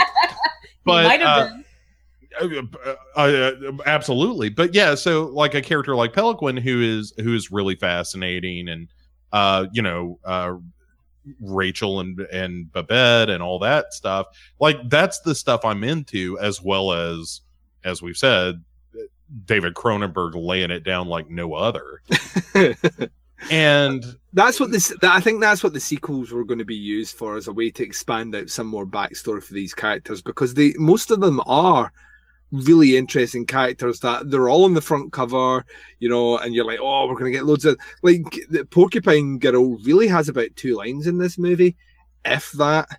Yet she's one of the characters front and center on the poster. You know, like like here's the Nightbreed. We're going to get to know them all, and I get this feeling that some of it's reserved back because they genuinely think well, if Hellraiser can become a franchise, then surely the Nightbreed will become a franchise too. And it unfortunately just never, it wasn't marketed right um, at all. Um, people found it confusing, uh, and yeah, the audience just wasn't ready for it yet, which is weird um, because it's one of those ones. I think once again, in and Weird Duncan does a show about something, and then a couple of weeks later, there's news about it. Uh, there's now talk once again of sci-fi putting out a Cabal TV show or Nightbreed TV show, whatever they're doing. And I think that's where the show fits. I think you know, like to me, I even back then I would have thought the Nightbreed would work better as a TV show than it would necessarily work as a you know, like maybe a TV show on something like Showtime or something. Um, I could totally work there as opposed to the film because they try and they almost try they rush too much of the start, and then I feel they're constrained for time at the end to try and flesh out Midian. What is that? What is Midian? Because we we know very little about it until we're actually in it, and then by the time we're in it, and we're like, right, let's let's start to get our bearings. The police have arrived, um, and someone may or may not have a gun. Um, and then the scene closes. Uh, but that, you know, literally, that's that's what I feel. I'm with you, 100, percent Bo. I think Nightbreed is still not only one of my favorite movies from the 90s, but as a horror fan, it's just one of my favorite movies, and it's because the creature design is awesome. It gives me one of my favorite villains. I'm not offended by Boone as a character. I think he's okay. I don't think he's as interesting as he is in the novel, but he's still okay. Craig Sheffer does a decent enough job. Um, but as someone who one loved horror movies, two read far too many books, and three was into metal music when he finally sat down to watch Nightbreed, knowing fine well that he didn't have many friends or many people that wanted to relate to anything that he had an interest in. The idea of a, a collective group of people that could have been my friends in a book, um, kind of rising up against the oppressors or normal people and overthrowing their shackles, um, it totally appealed to me. It's the same. Re- it's the same reason I secretly fist bump the air when Falkor flies out the sky in Never Ending Story make the billy makes the billies jump into the fucking dustbins. yeah, it's the same reason. I'm like, yeah, fuck you, billies, woo. Um, so yeah, it's exactly the same reason. Nightbreed matches me there. I saw at just the right time, and it stuck with me. And doing the review that I did recently with the Baz, the Baz was not a fan, and I'm like, "That you're wrong." And he's like, "I'm not a fan," and he hates David Cronenberg, and that's not right either. Um, and yeah, I I revisit and I, I watch this movie once or twice a year, every year. Uh, and it's like uh, chicken soup to the soul for me. It's, it's a movie I can put on and just feel good about myself when I watch it. Daeron. Hell yeah. Yes, um. Uh, yeah, I I occur or I concur. I occur. I do occur also. I Um, I exist. Daeron says. Similarly, I caught this when I was the weird punk kid sitting in my room, you know, thinking about monsters doing normal things. And yeah, like I said, Decker's freaky. I think they could have there there are decent strong women in this. They just didn't focus on them. There's Shuna Sassi, the porcupine lady. There's Mhm. Rachel and Babette. I kind of wonder who Babette's dad is, if that's how it works. You know, um, Lori, yeah, uh, there's never really a point, even when I didn't know how anything was going, where I was really concerned about what happened to her in in the movie, and the the effects I I think they relatively hold up. There are the mm, some stuff that maybe would benefit from being a little grainier, but that's just the cruelty of time. Mhm. Um, yeah, th- this movie. Any faults that I see in it are ultimately forgiven, and it's it's a wonderful movie. I've I've watched it three times just cause I, in preparation for this. But of course, we booked we we started talking about this months and months ago, so it's not like I watched it three times this week because it can be a bit long. Not not too. I forget what uh, Barker said that it's it's only two uh, only two hours long, and I I think that does sort of translate to this might do a little bit better being fleshed out in a series or something like that. Um, yeah, uh, and Moses, we've got uh, what Lylesburg, Moses, Doug Bradley um yeah there's just so many good things there's there's a character for everybody i think. Yeah. and oh man i can't even- what's what's his name? The the guy with the tentacles in his stomach. He and his gay boyfriend. They you know they The the character the character that I refer to as someone just saw Beetlejuice. yeah uh leroy leroy.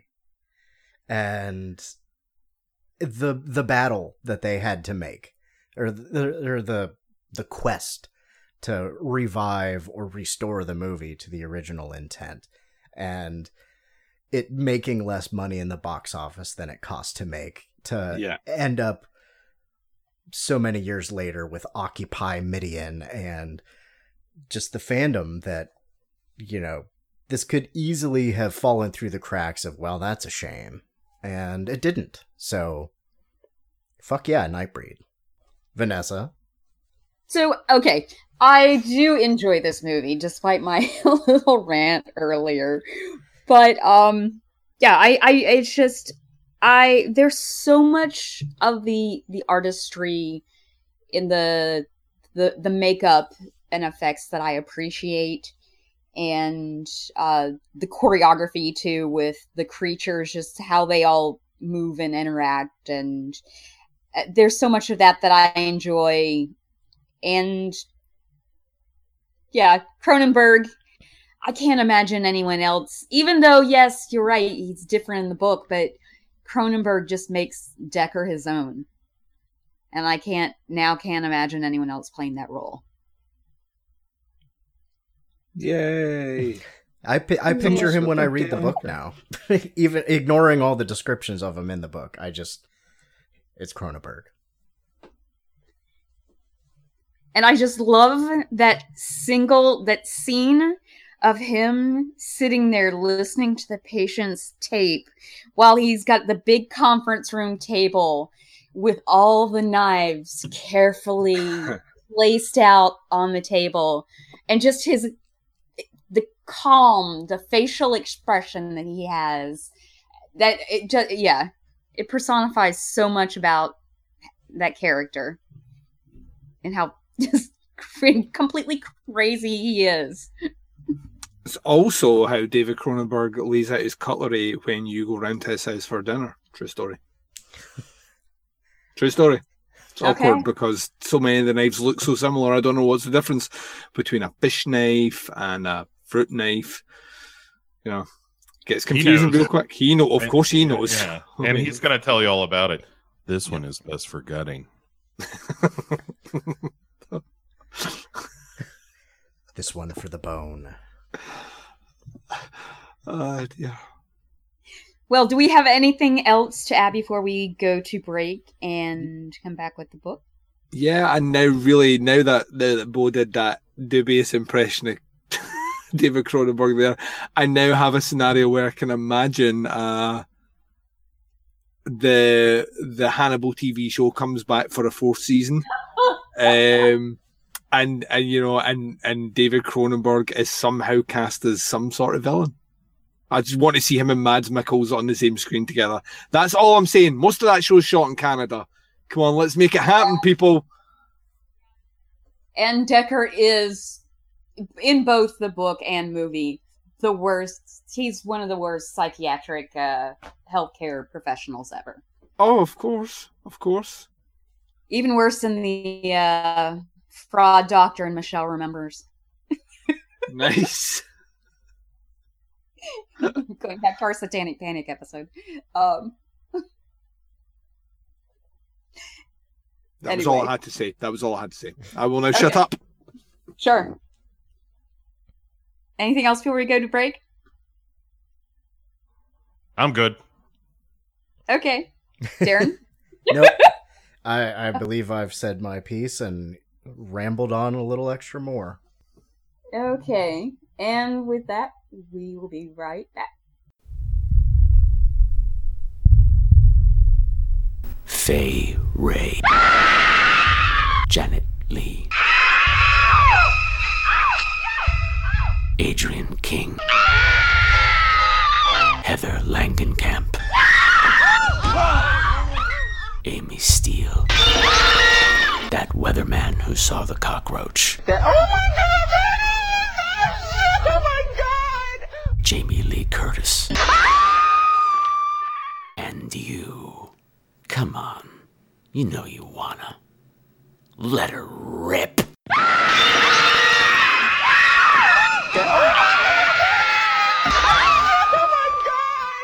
There. Now don't you feel better? You are now officially a Scream Queen. Come play with the rest of us at www.screamqueens.com. That's Queens with a Z. Or you could subscribe to us on iTunes. Either way, it's gonna be fucking fabulous. The Scream Queens Horror Podcast. It's where horror gets bent.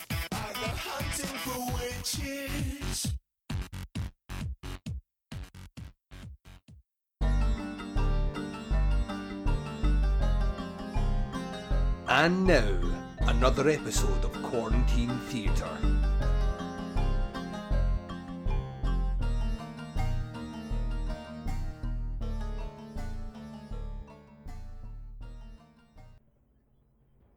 Freeze! Aaron Boone, you're under arrest.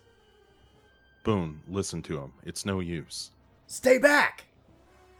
Inspector, I know how to talk to him. Boone, it's gonna be okay.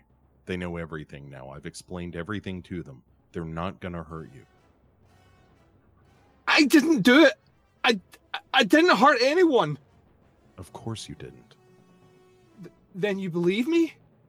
I believe you. He's got a gun! No, hold your fire! I said hold your goddamn fire! Where's the gun? He reached into his jacket.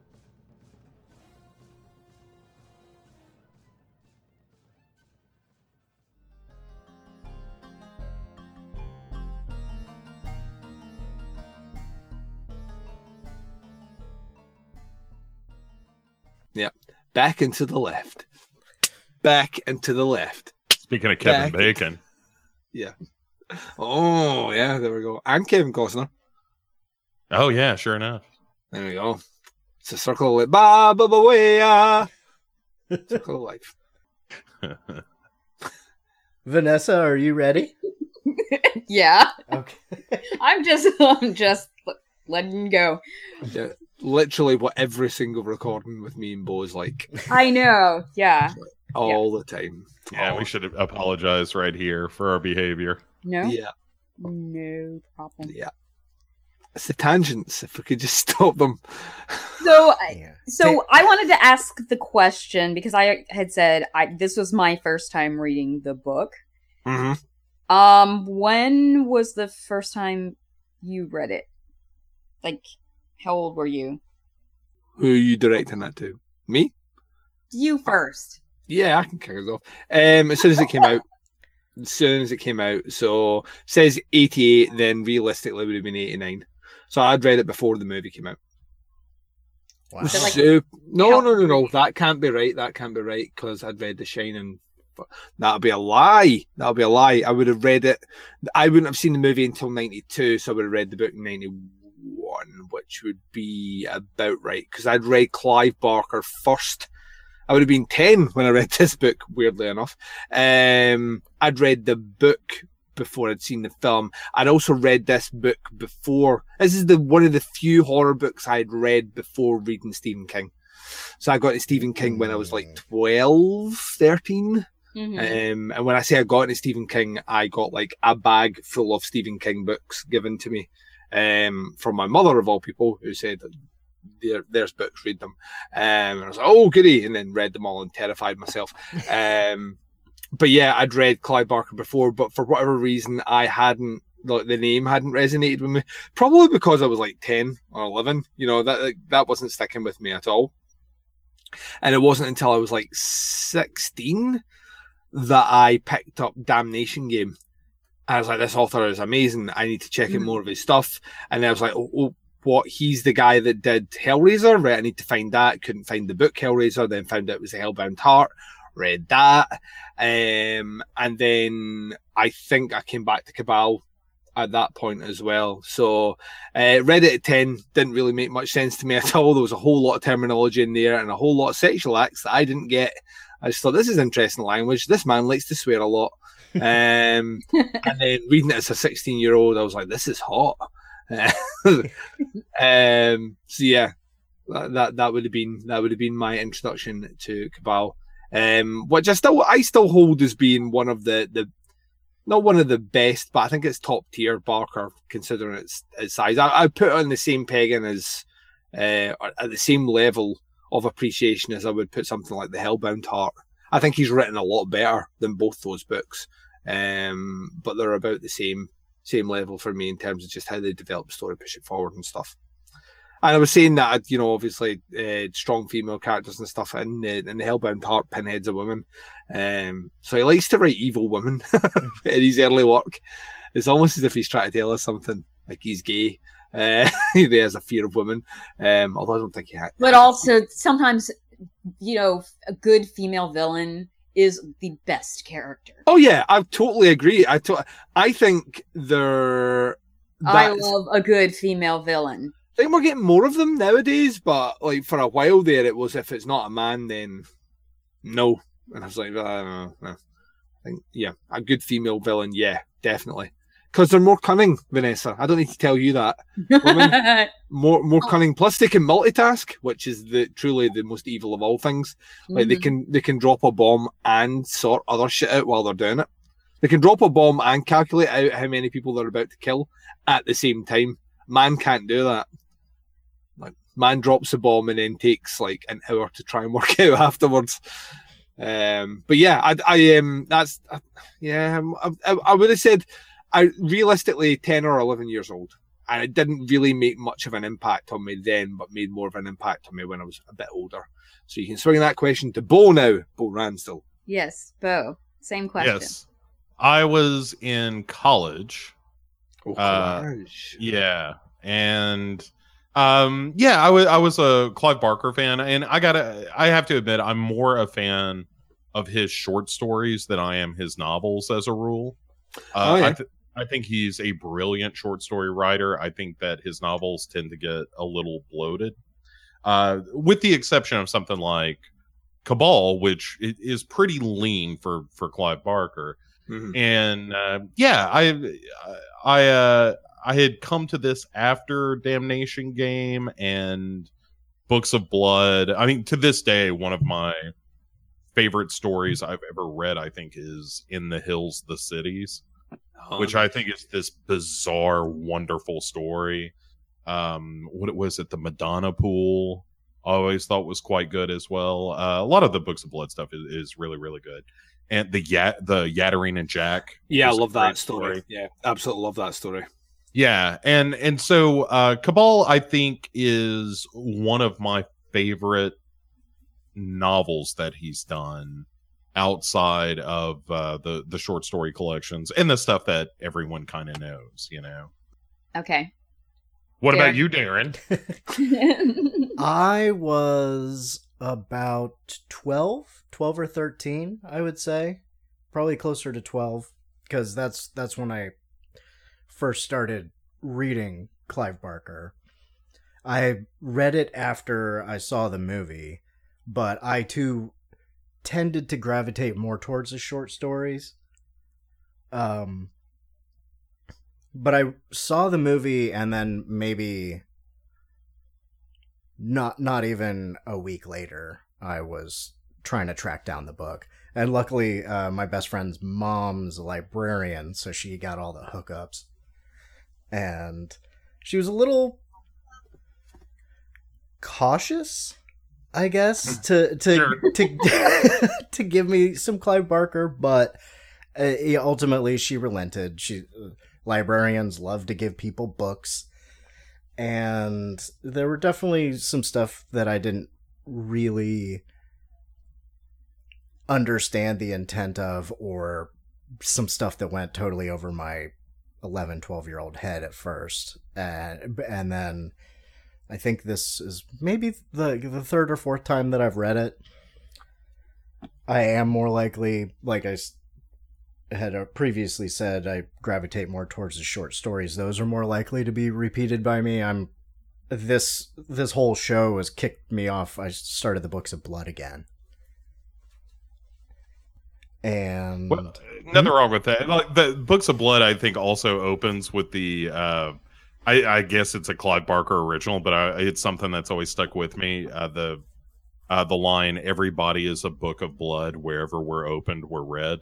Mhm. I like that a lot.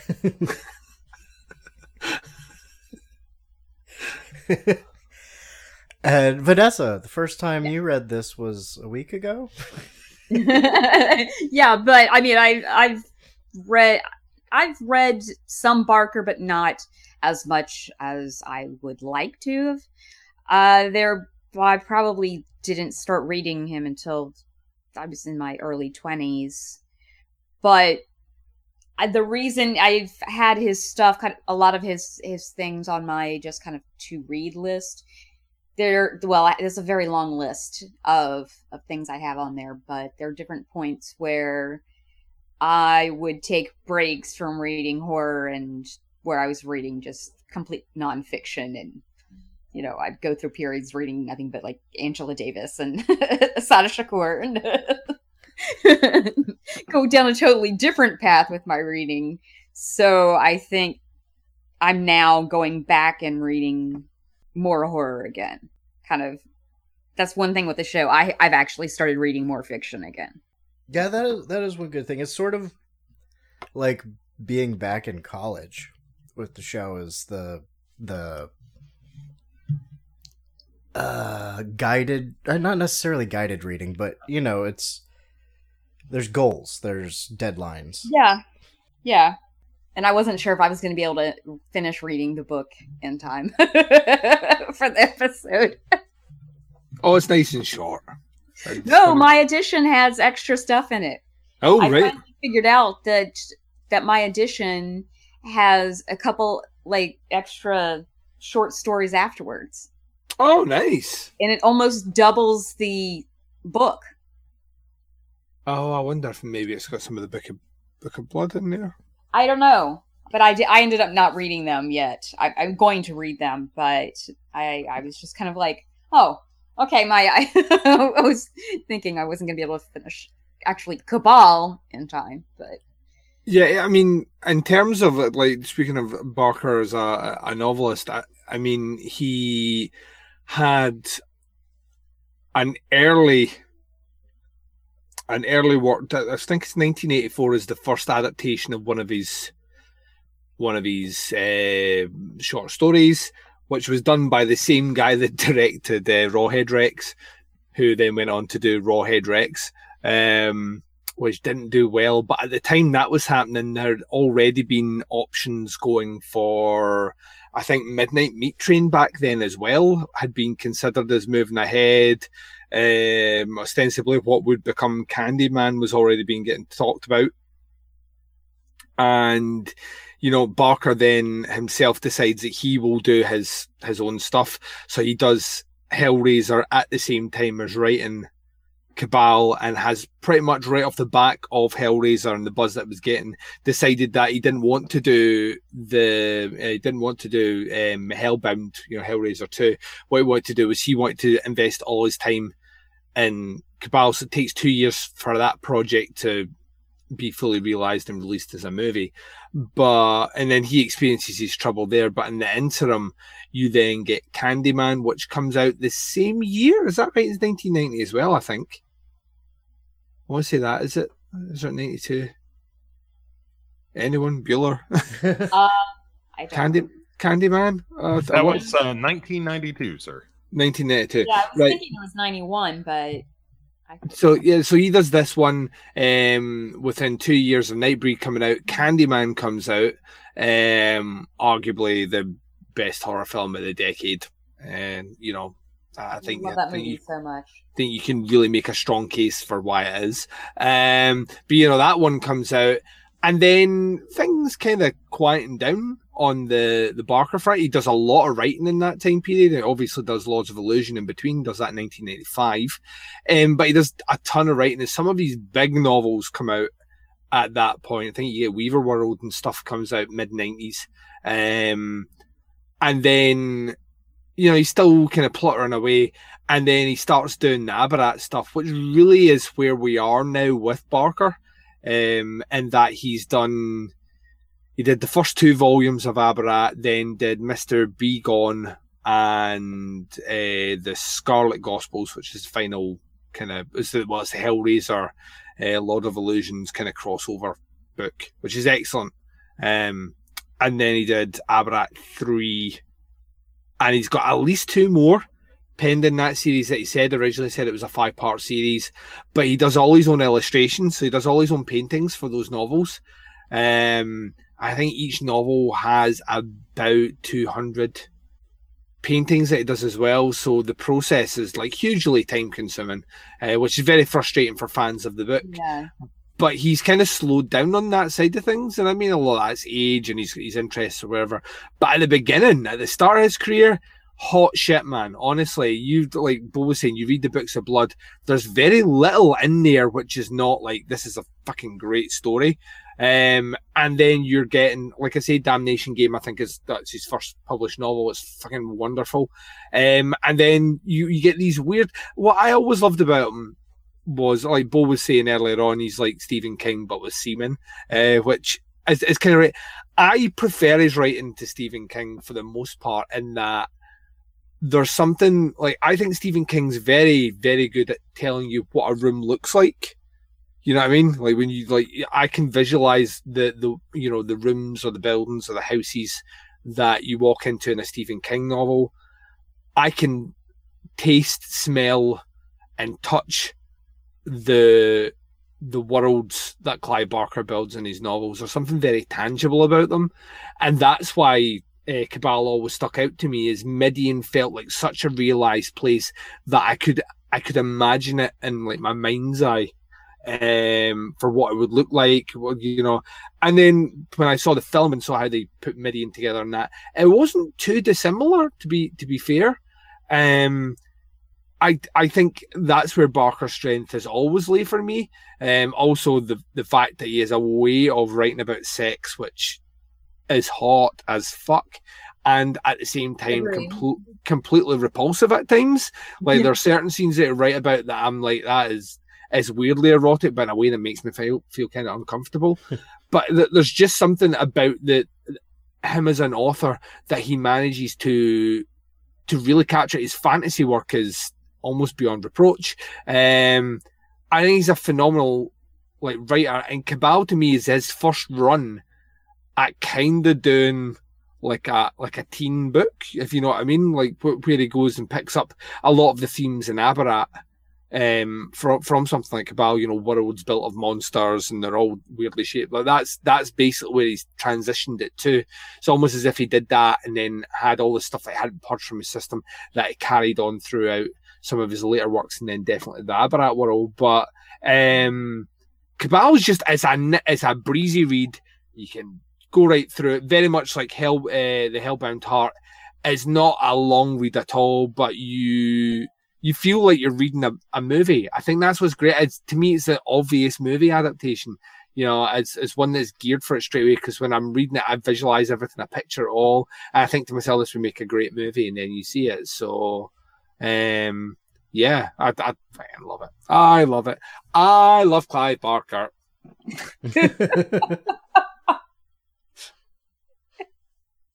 Sorry. he also makes me sometimes spontaneously burst into song. God damn you, Clive Barker. Shut up, David Cronenberg.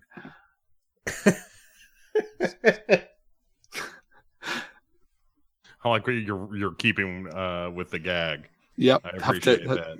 Stick the landing, Bo. Have to stick the landing. Okay, I- bro, can you top that? no, but I will say, um, wh- what I really enjoy, I think, about the novel most, like I, in a weird way, I prefer the film, but that's only because of Cronenberg.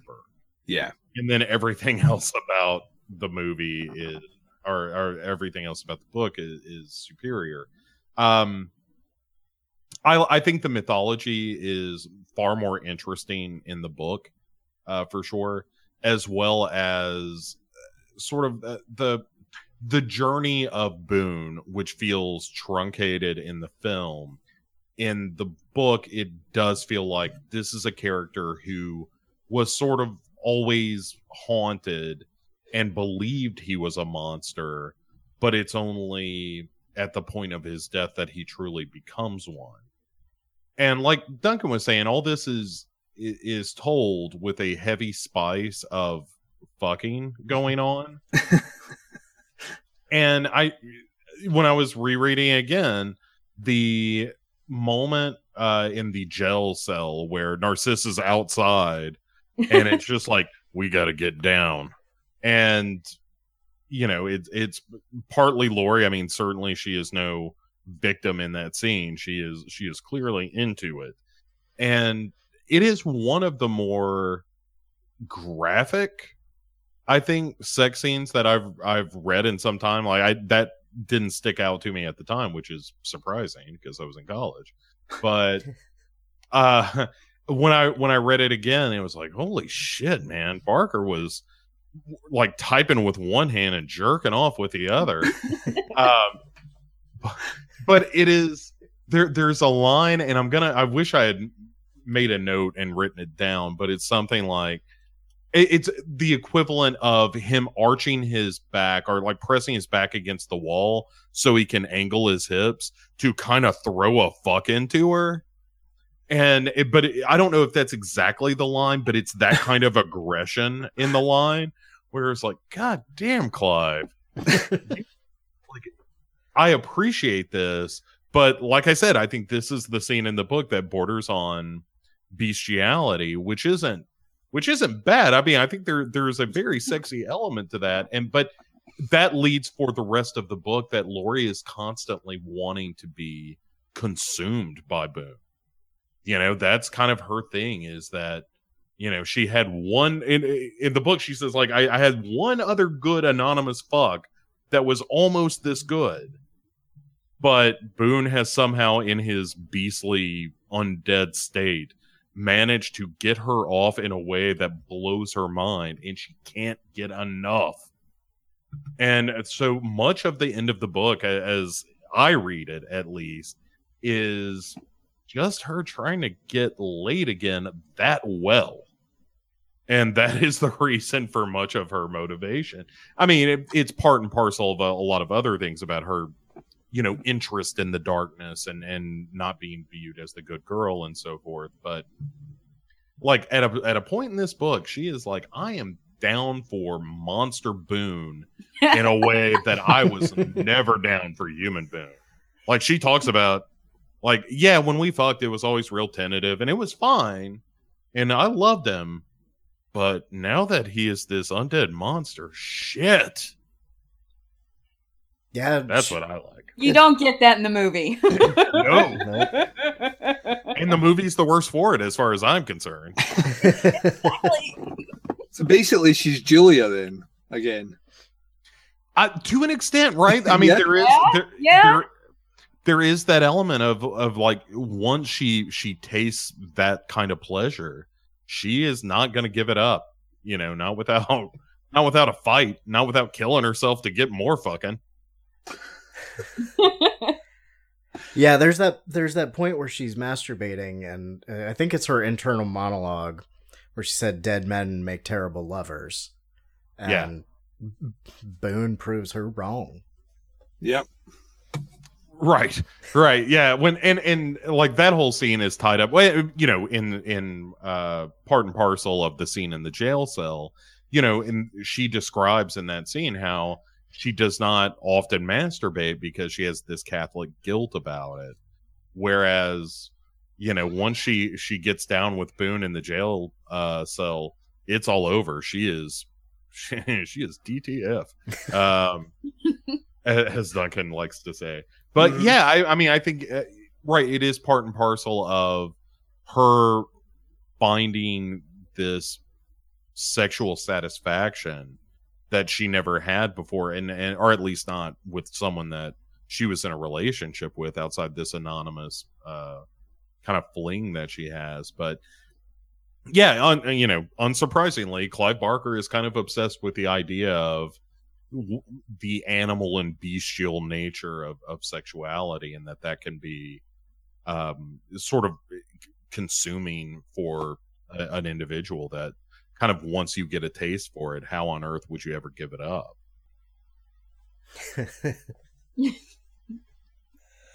Yeah follow that daeron. Ah. i'll pay it forward. To quote Taggart from Blazing Saddles, ditto. To quote Taggart from the famous Scottish TV show, "There's been a murder." I've been mentioning that a lot recently. It's weird. Hasn't been in the telly for like twenty years. yeah There's been a murder. it's come up quite a bit Yeah, it's weird. Sorry to derail everything. No, no. murder, murder, most foul. Um, I, I think we did get a decent amount of comparison and talk about the the book while we were doing the movie, and I think part of that is is Barker tried to make them relatively as true to each other as possible, and we talked about the the strengths and weaknesses of that approach. Yeah, I, I I do think it falls down in that effort uh, occasionally, but I I think Duncan's right. I think it's just because Clive Barker only had so much real estate in that script, Yeah. and at the end of the day, he did the stuff that was interesting to him, which was the monster stuff, and and so the relationship fell by the wayside. But Lori in the book, you know, is if not a powerful character, at least a far more interesting character. She's much more interesting in the book. You get more three dimensional. Yeah, I totally agree. I think it's, but that that to me is indicative of, like I, I think about a lot of the the directors and a lot of the cinema that I am now in love with now, um, and I, I see that pattern through a lot of directors in that there is that I there was a kind of a mindset specifically through the 70s and 80s and it kind of follows from that hitchcock thing of you know like I, I will do what I want, and you know the actors etc. are just basically pawns on a, a chessboard to be moved around in a way to allow me to get the shots I want to get, and that's it. We weren't really invested in making sure that story's the best it can be. The actors are, and I get the feel that's where I land with it. I, I get the feeling that just Barker just wasn't interested in that part of the story, and as such, it gets kind of a bit of lip service, but nothing more. Um, and that is, I, I think that's probably, and it's something that I haven't really considered all that much until Vanessa brought up. I think that is maybe one of the biggest trappings of the movie. Um, and it's, it's the sort of thing that I think, you know, with hindsight, you don't have to do that much to fix that at all. Um, but then I think I, I think then the product of the movie becomes something completely different, um, and how the rest of that works. In the novel, he finds a a balance which is once again not that great, but at least you have that benefit of like when Bo was saying, when Boone's out the way, we're really with Lori as she's trying to piece together bits and bobs and try to work things out. I think they try and do that in the movie, but it's so ham fisted and so flung together poorly as a way to do a bit of exposition to get us back to getting Boone on the screen that it feels kind of frustrating. I did find out um, in the interim while we were all t- uh, talking there, wanted to see if there had been any other casting rumours for for the Craig Sheffer role, and apparently there was two other actors up for consideration. Bo, uh, one being Rutger Hauer, All right. which, yeah. which was quite interesting. The second one though, Christopher Lambert. Oh no, Yeah. I see. I don't. I don't think he. I think Rutger Hauer doesn't look quite right for the part. I think he's too gnarly. Yeah. At uh, that time Yeah. being as well. I don't like. I don't like the idea of Christopher Lambert in there. yeah, I am Boone. Look at me. I am Nightbreed. There can be only one. No, that's the wrong film. well, Lori, do you want to have sex in a jail cell? That's right. yeah, that scene with him and Cronenberg would not have worked. You know. Yeah. So you believe me then? not if you laugh like that. I think actually you do have a. He does have a gun. Just him laughing while he's getting shot. It's like sounds like a sounds like a like a really shit like kid's machine gun.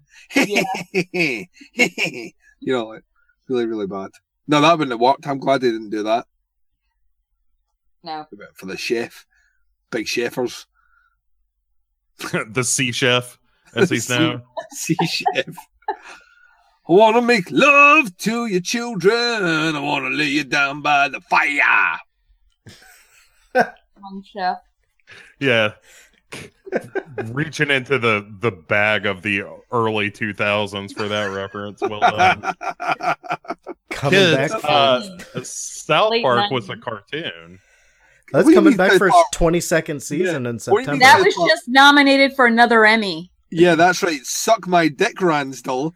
Just because old man Randell doesn't know South Park's still on the TV. Which Yeah, also, I mean- by the way, David Lynch was nominated for directing and writing. Yes, I did. I, uh, yeah. Uh, the, the only thing that annoyed me more is that Twin Peaks is only up for what fo- four or five Emmys, and it should be up for them all. Well, Even musicals, whatever it is. Just, every, every single thing. variety show. like it has has the single like I, maybe some of the best music in a TV show ever, but the single best use of um music in that episode, episode number eight, Nine Inch Nails kicks things off, it gets dark, and then a fucking atomic bomb goes off and shit gets cray. yeah. Ladies and gentlemen, the nine inch nails. Yeah. Yeah. Oh Yeah. man.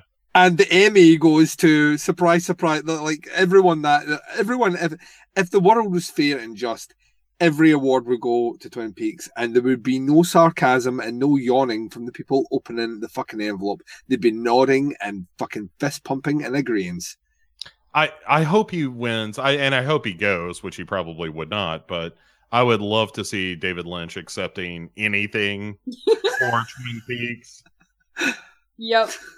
What would these, Bill? What would his uh, acceptance speech sound like? Boy, this is some surprise. I'm really grateful. We're gonna do another season, all animated. All animated on Etch A Sketches. Oh, It's gonna be stop motion shrinky dinks. I think everyone's really gonna like it. Oh. oh, give him the awards. Give him all the awards. He is. Uh, he is talking. I don't know why we're going off topic, but let's do it. Um, he is talking about having. I did read some. Uh, it was like a web interview thing or whatever he was doing, where he was saying that he is getting a feeling that he wants to go back to Twin Peaks. I was like, no, Dave, let's not do this. Let's not do it. You've done it perfectly.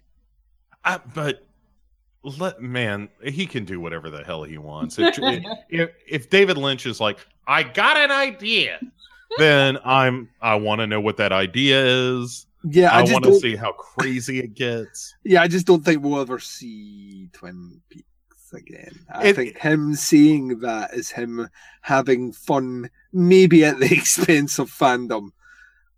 Yeah, that's fine too. I mean, whatever. honestly, at this point, David Lynch could just put out a film that is, you know, sort of like the art life of him just sitting around smoking cigarettes and just talking about whatever comes into that crazy brain of his. And I will pony up my money every time for that movie. I'll tell you right now, if there, there ever is another season of Twin Peaks, we're going right back to the beginning and run that train right all through fucking those three seasons right before season four. Yeah, I don't I don't know that we'll record all of it, but we'll watch it. Whoa, sure. we're no, that- whoa! Don't back out of me here, Randell. We like when I say we're doing it, we're doing it. We're recording Just, all. all right, all right, fine. Just you and I, Bo. Just you and I. I mean, how do I can't say no to that. Yeah, didn't Human Duncan miss out on it? uh, Human Duncan did miss out on it. He did indeed. For more of that stupid mythology, check out Duncan and Bo Come Correct. It's Uh, almost as is almost as preposterous as Twin Peaks mythology.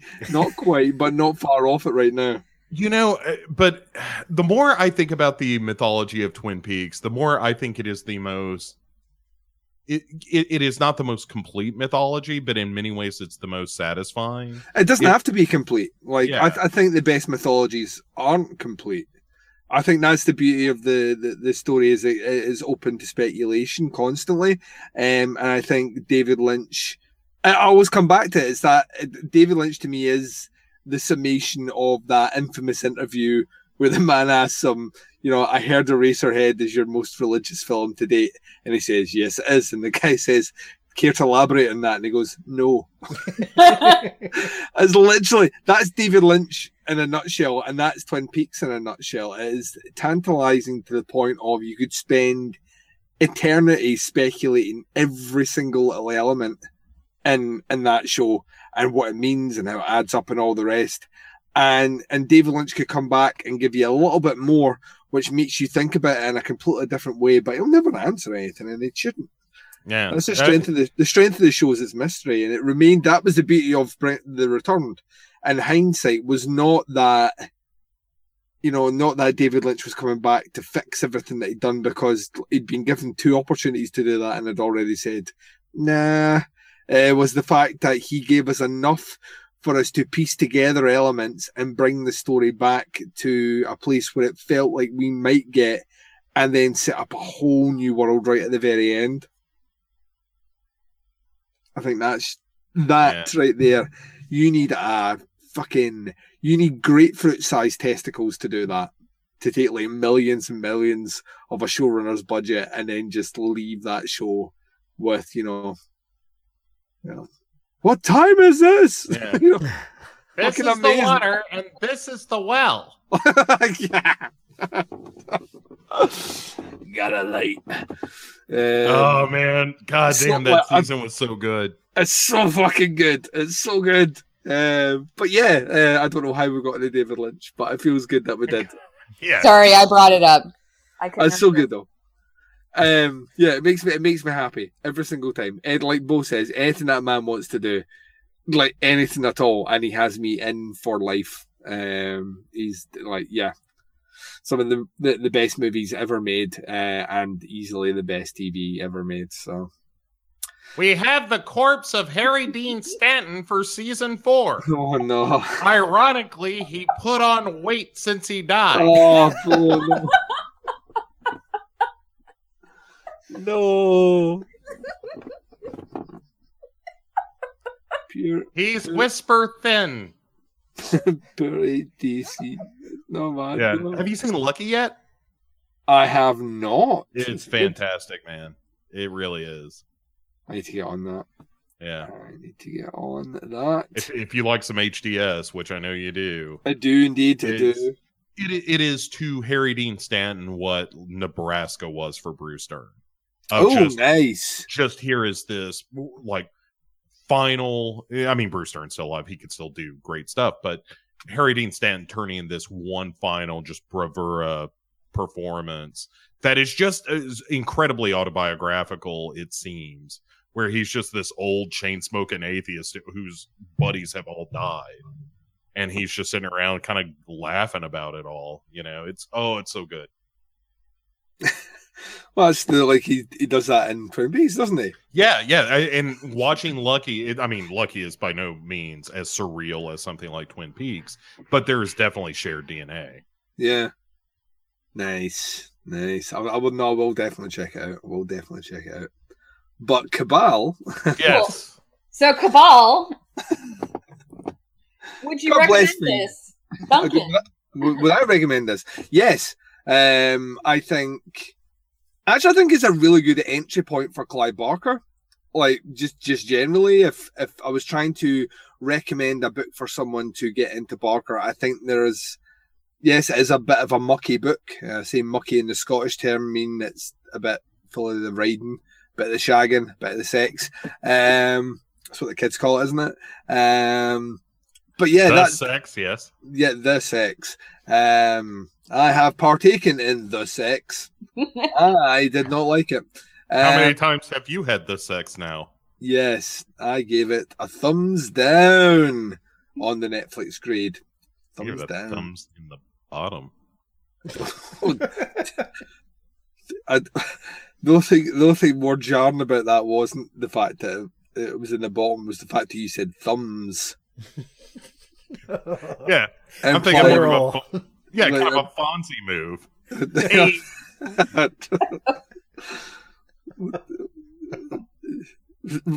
does that mean? Did you like? Did you smack it at the side and hope it played a song? I don't. I don't get what. no, he, he gave the thumbs up. They're venereal diseases. Yeah.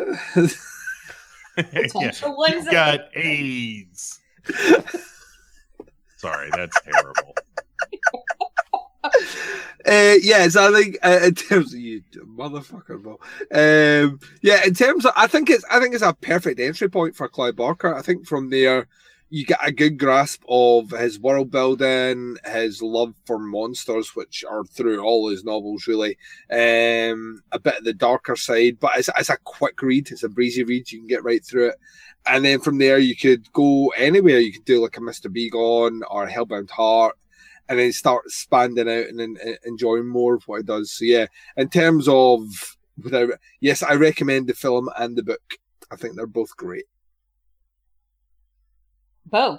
Same I thing. disagree. Um, no, no, I, I think, yeah, I, I, I think Duncan's right. As much as it pains me to say it, that uh, it is a nice entry point. Like it, it Nightbreed feels like, even in the director's cut, more a much more traditional kind of monster story. Even though the protagonist and the antagonist are reversed in the film, it's a much more palatable movie in many ways than something like Hellraiser which is a little darker and a little kinkier and and that sort of thing. Even though I think, you know, push come to shove, I think Hellraiser is the superior film. Oh yeah, no no qualms there, Bo. That is that is the right thing to say on this show.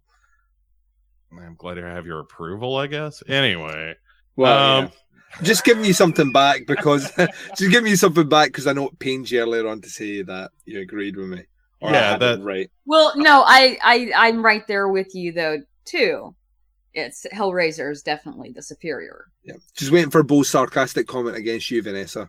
Oh, what's that? It's not coming out. Oh, well, there we go. Not yet. Right, this isn't Devour. That's Yeah. that's where that happened. Yeah, no, trust me, I get enough from him there. Yeah. Yeah. Uh yeah, she's Lady Duncan on that show. Um Lady Duncan. seems seems probably reductive, but In, in fairness, I was Lady Duncan earlier on. So nice. yeah, I know. Uh well, you say that you never saw the you never saw the pictures. Woo. hey, as long as you're happy. yeah. uh but but yeah so i i think the movie is is sort of it's elevated because of Cronenberg and and the root story. And it's a it's a fun enough movie for sure. I, I think it it's got its problems if you've never seen a Clive Barker film or or read a Clive Barker story. There are parts of that film that droop a bit. But that being said, I, I still recommend it. And as far as the book goes, that's a little bit more of an easy recommend in a lot of ways because there's just so much more going on and and it gives you you know Clive Barker with both barrels both uh the there, there is some lyrical writing uh to his work that I like not always but he can turn a phrase when he wants to and like Duncan was saying there there is a grittiness or, or a, a a, a texture to his writing, a tangibility to it, and I think a lot of it comes from the the fact that there's such a, a heavy sexual content to it that I think every you can't think about fucking without thinking about like getting sweaty and you know slapping folk and whatnot and It's very sensual. It's very sensual. yes yes Yeah. but with with an edge. Sweaty It's and not- slapping folk. That's how Bo Exactly. describes. That's how Bo deci- describes sex. I mean when you're looking for a good time yeah. yeah I mean, somebody's getting hit. Could be me. I'm not saying I'm out of the loop on that. but like it, like in the um the jail cell scene, which I keep coming back to because it's things go down in that cell. But there, the uh, one of the descriptions is of in the in the midst of their their passionate lovemaking, uh, that Lori spits on his face and he Yeah. laughs and spits right back in hers and it's like that's the kind of dirty fucking that you remember. Like that's one of the, those things. I'm not saying it happens every time. I'm saying when it does you're like god damn i may marry this woman.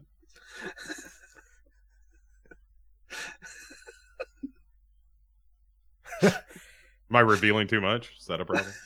Uh, No. but yeah i would recommend it if you want to see what uh how you respond to the kind of fucking that's going to make you happy and satisfied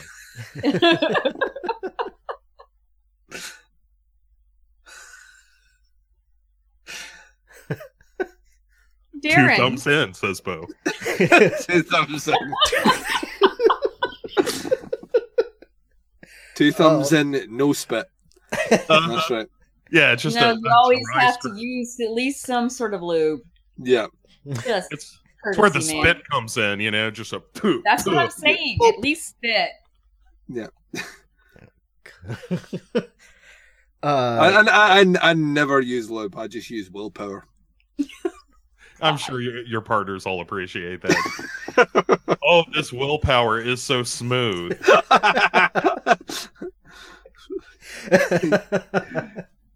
um, I would give. Who Oh, asked go for ahead. friction burns? no one.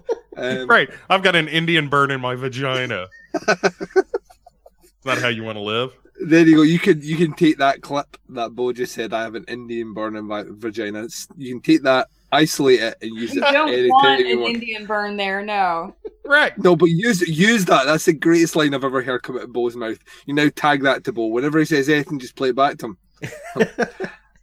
Just Bo saying, "I've got an Indian burn in my vagina." It's at the two hour, 45 minute mark in the tape. for the record yeah about the time that the vagina comments come out yeah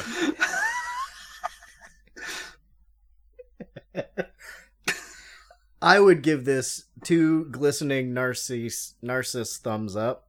Oh, Yeah. Uh, I agree with everything you guys said about being a good introduction. We've done uh, a lot of comparison with him and Stephen King, and that's one of the things that I was thinking about was you notice that the sex, even though it's raunchier and dirtier, you notice when it's cut out. And with Hmm. Stephen King, it just kind of seems like it could be there or it could be gone. You know, like the the hand job scene in Pet Sematary hmm that most people don't even Yeah. you know think about. But yeah, two I thumbs up. about. Uh, While Bo puts two thumbs in. Uh, Vanessa? How many thumbs uh, are you going to give it, and where would you like them? well, um, I'm. I got distracted. I'm so sorry. I had a thought, and I really. Oh, things things now. got sexy. It's fine.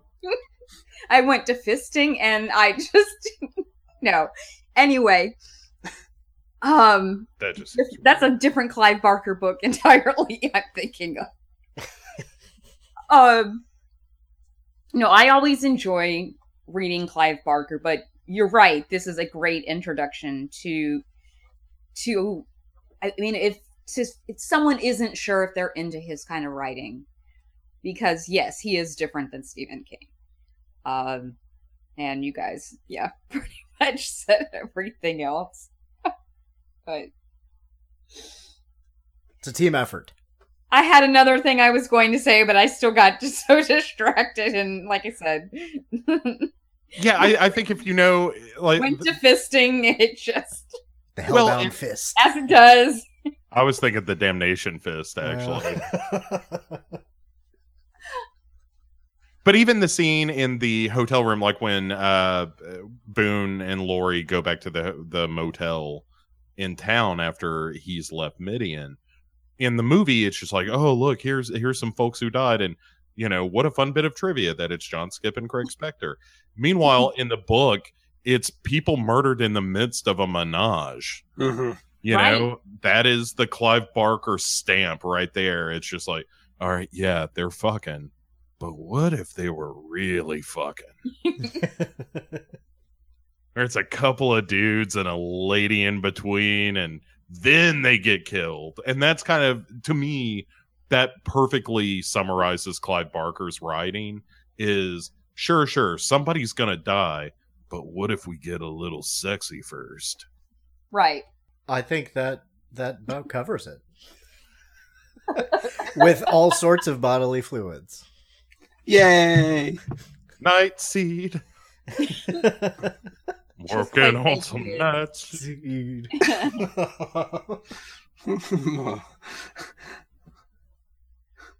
yeah. Anyway, on that note, Always goes back to Bob Seger somehow. um, wow, that was kind of terrifying. Um, do you have anything else to say before we wrap things up? Anybody? No.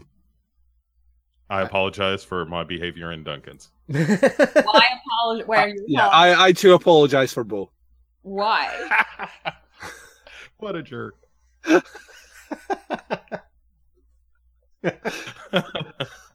He's been on here before, and I actually let him back on. Yeah, I don't know. I don't know what happened there. I'm, I'm assuming that he, he had something over you, like an unclaimed debt. I was playing the log con where on that episode I was fairly restrained. where I was like, oh, but when they have me back, that's when I talk about all the cum. Yep. That's when the zipper mask comes out. Uh, well, we were talking about Jeffrey Dahmer and a whole bunch of different other kind of cum, but then, but yeah. That's that's frustrated serial killer cum on your hands there. we talk about cum a lot on this show. Well, no no better place, maybe. Yeah, it seems uh, you know, pushing the brand for sure. Exactly. Anyway, well, thank you guys for being here. Do you want to? I'm gonna each of you uh plug whatever you're working on.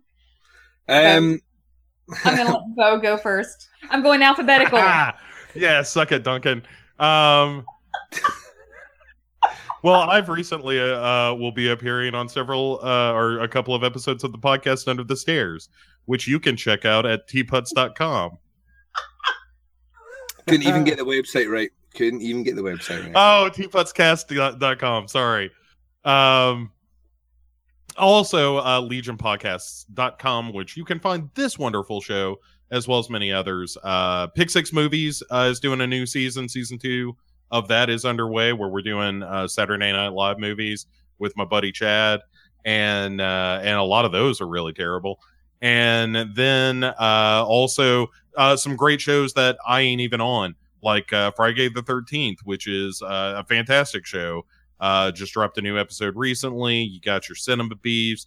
You got your Hail Mean Power Hours. Just head over there. You can find just about anything horror related and other uh, over on legionpodcasts.com, uh, as well as my appearances on tputscast.com.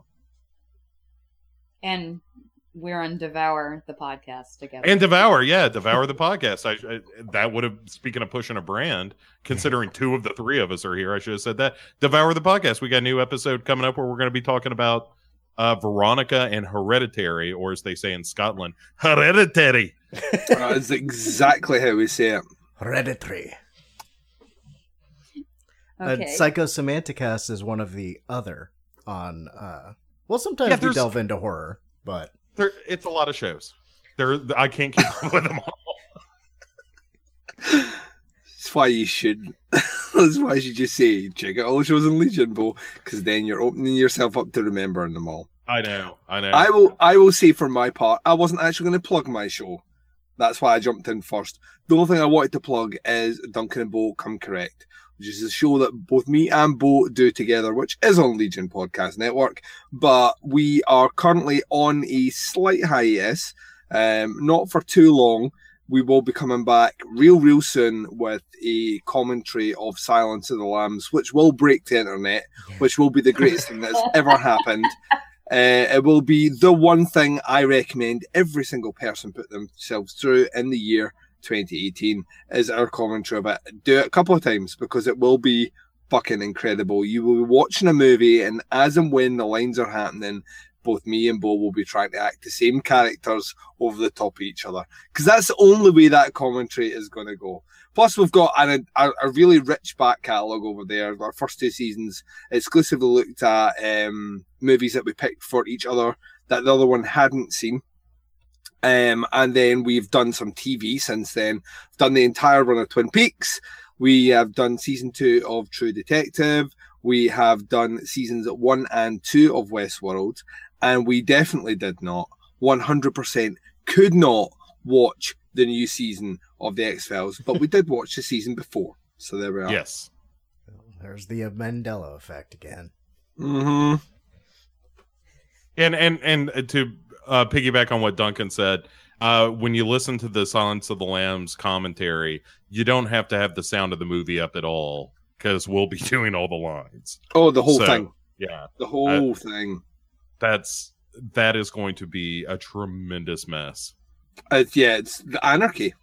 like it's, it's going to be the greatest thing that's ever happened. I am a Hannibal. Yeah, I c- considered having you do a- another scene in here because it was just, uh, you know, it were too much fun could be had, but I, you know, had to rein you in a little bit. yeah. Love the suit.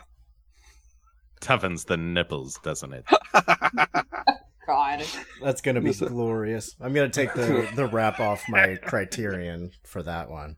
It's going to be a whole lot of precious, precious, precious. She's a Talk to big him. fat person. Talk to him. That's Jim Pimbry up there. God damn it. it's my new favorite line from that movie. When I watched it last time, I was like, I can't believe that line has not come out of my mouth at least once a day.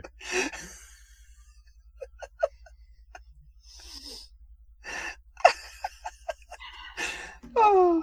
Anywho, on that note, um, Daeron, what are we doing next month? Next month, we are taking a slight detour from our normal literature and movie while we brace ourselves to tackle The Handmaid's Tale in September. Next month, we are doing Death to Smoochy and Orgazmo. Speaking of the South Park guys. Now you're a man. Man, a man, a man. It's the best part of or- Orgazmo, as far as I'm concerned. Expect a lot of singing Yeah. from both of us. My step does not mean he's just adjusting.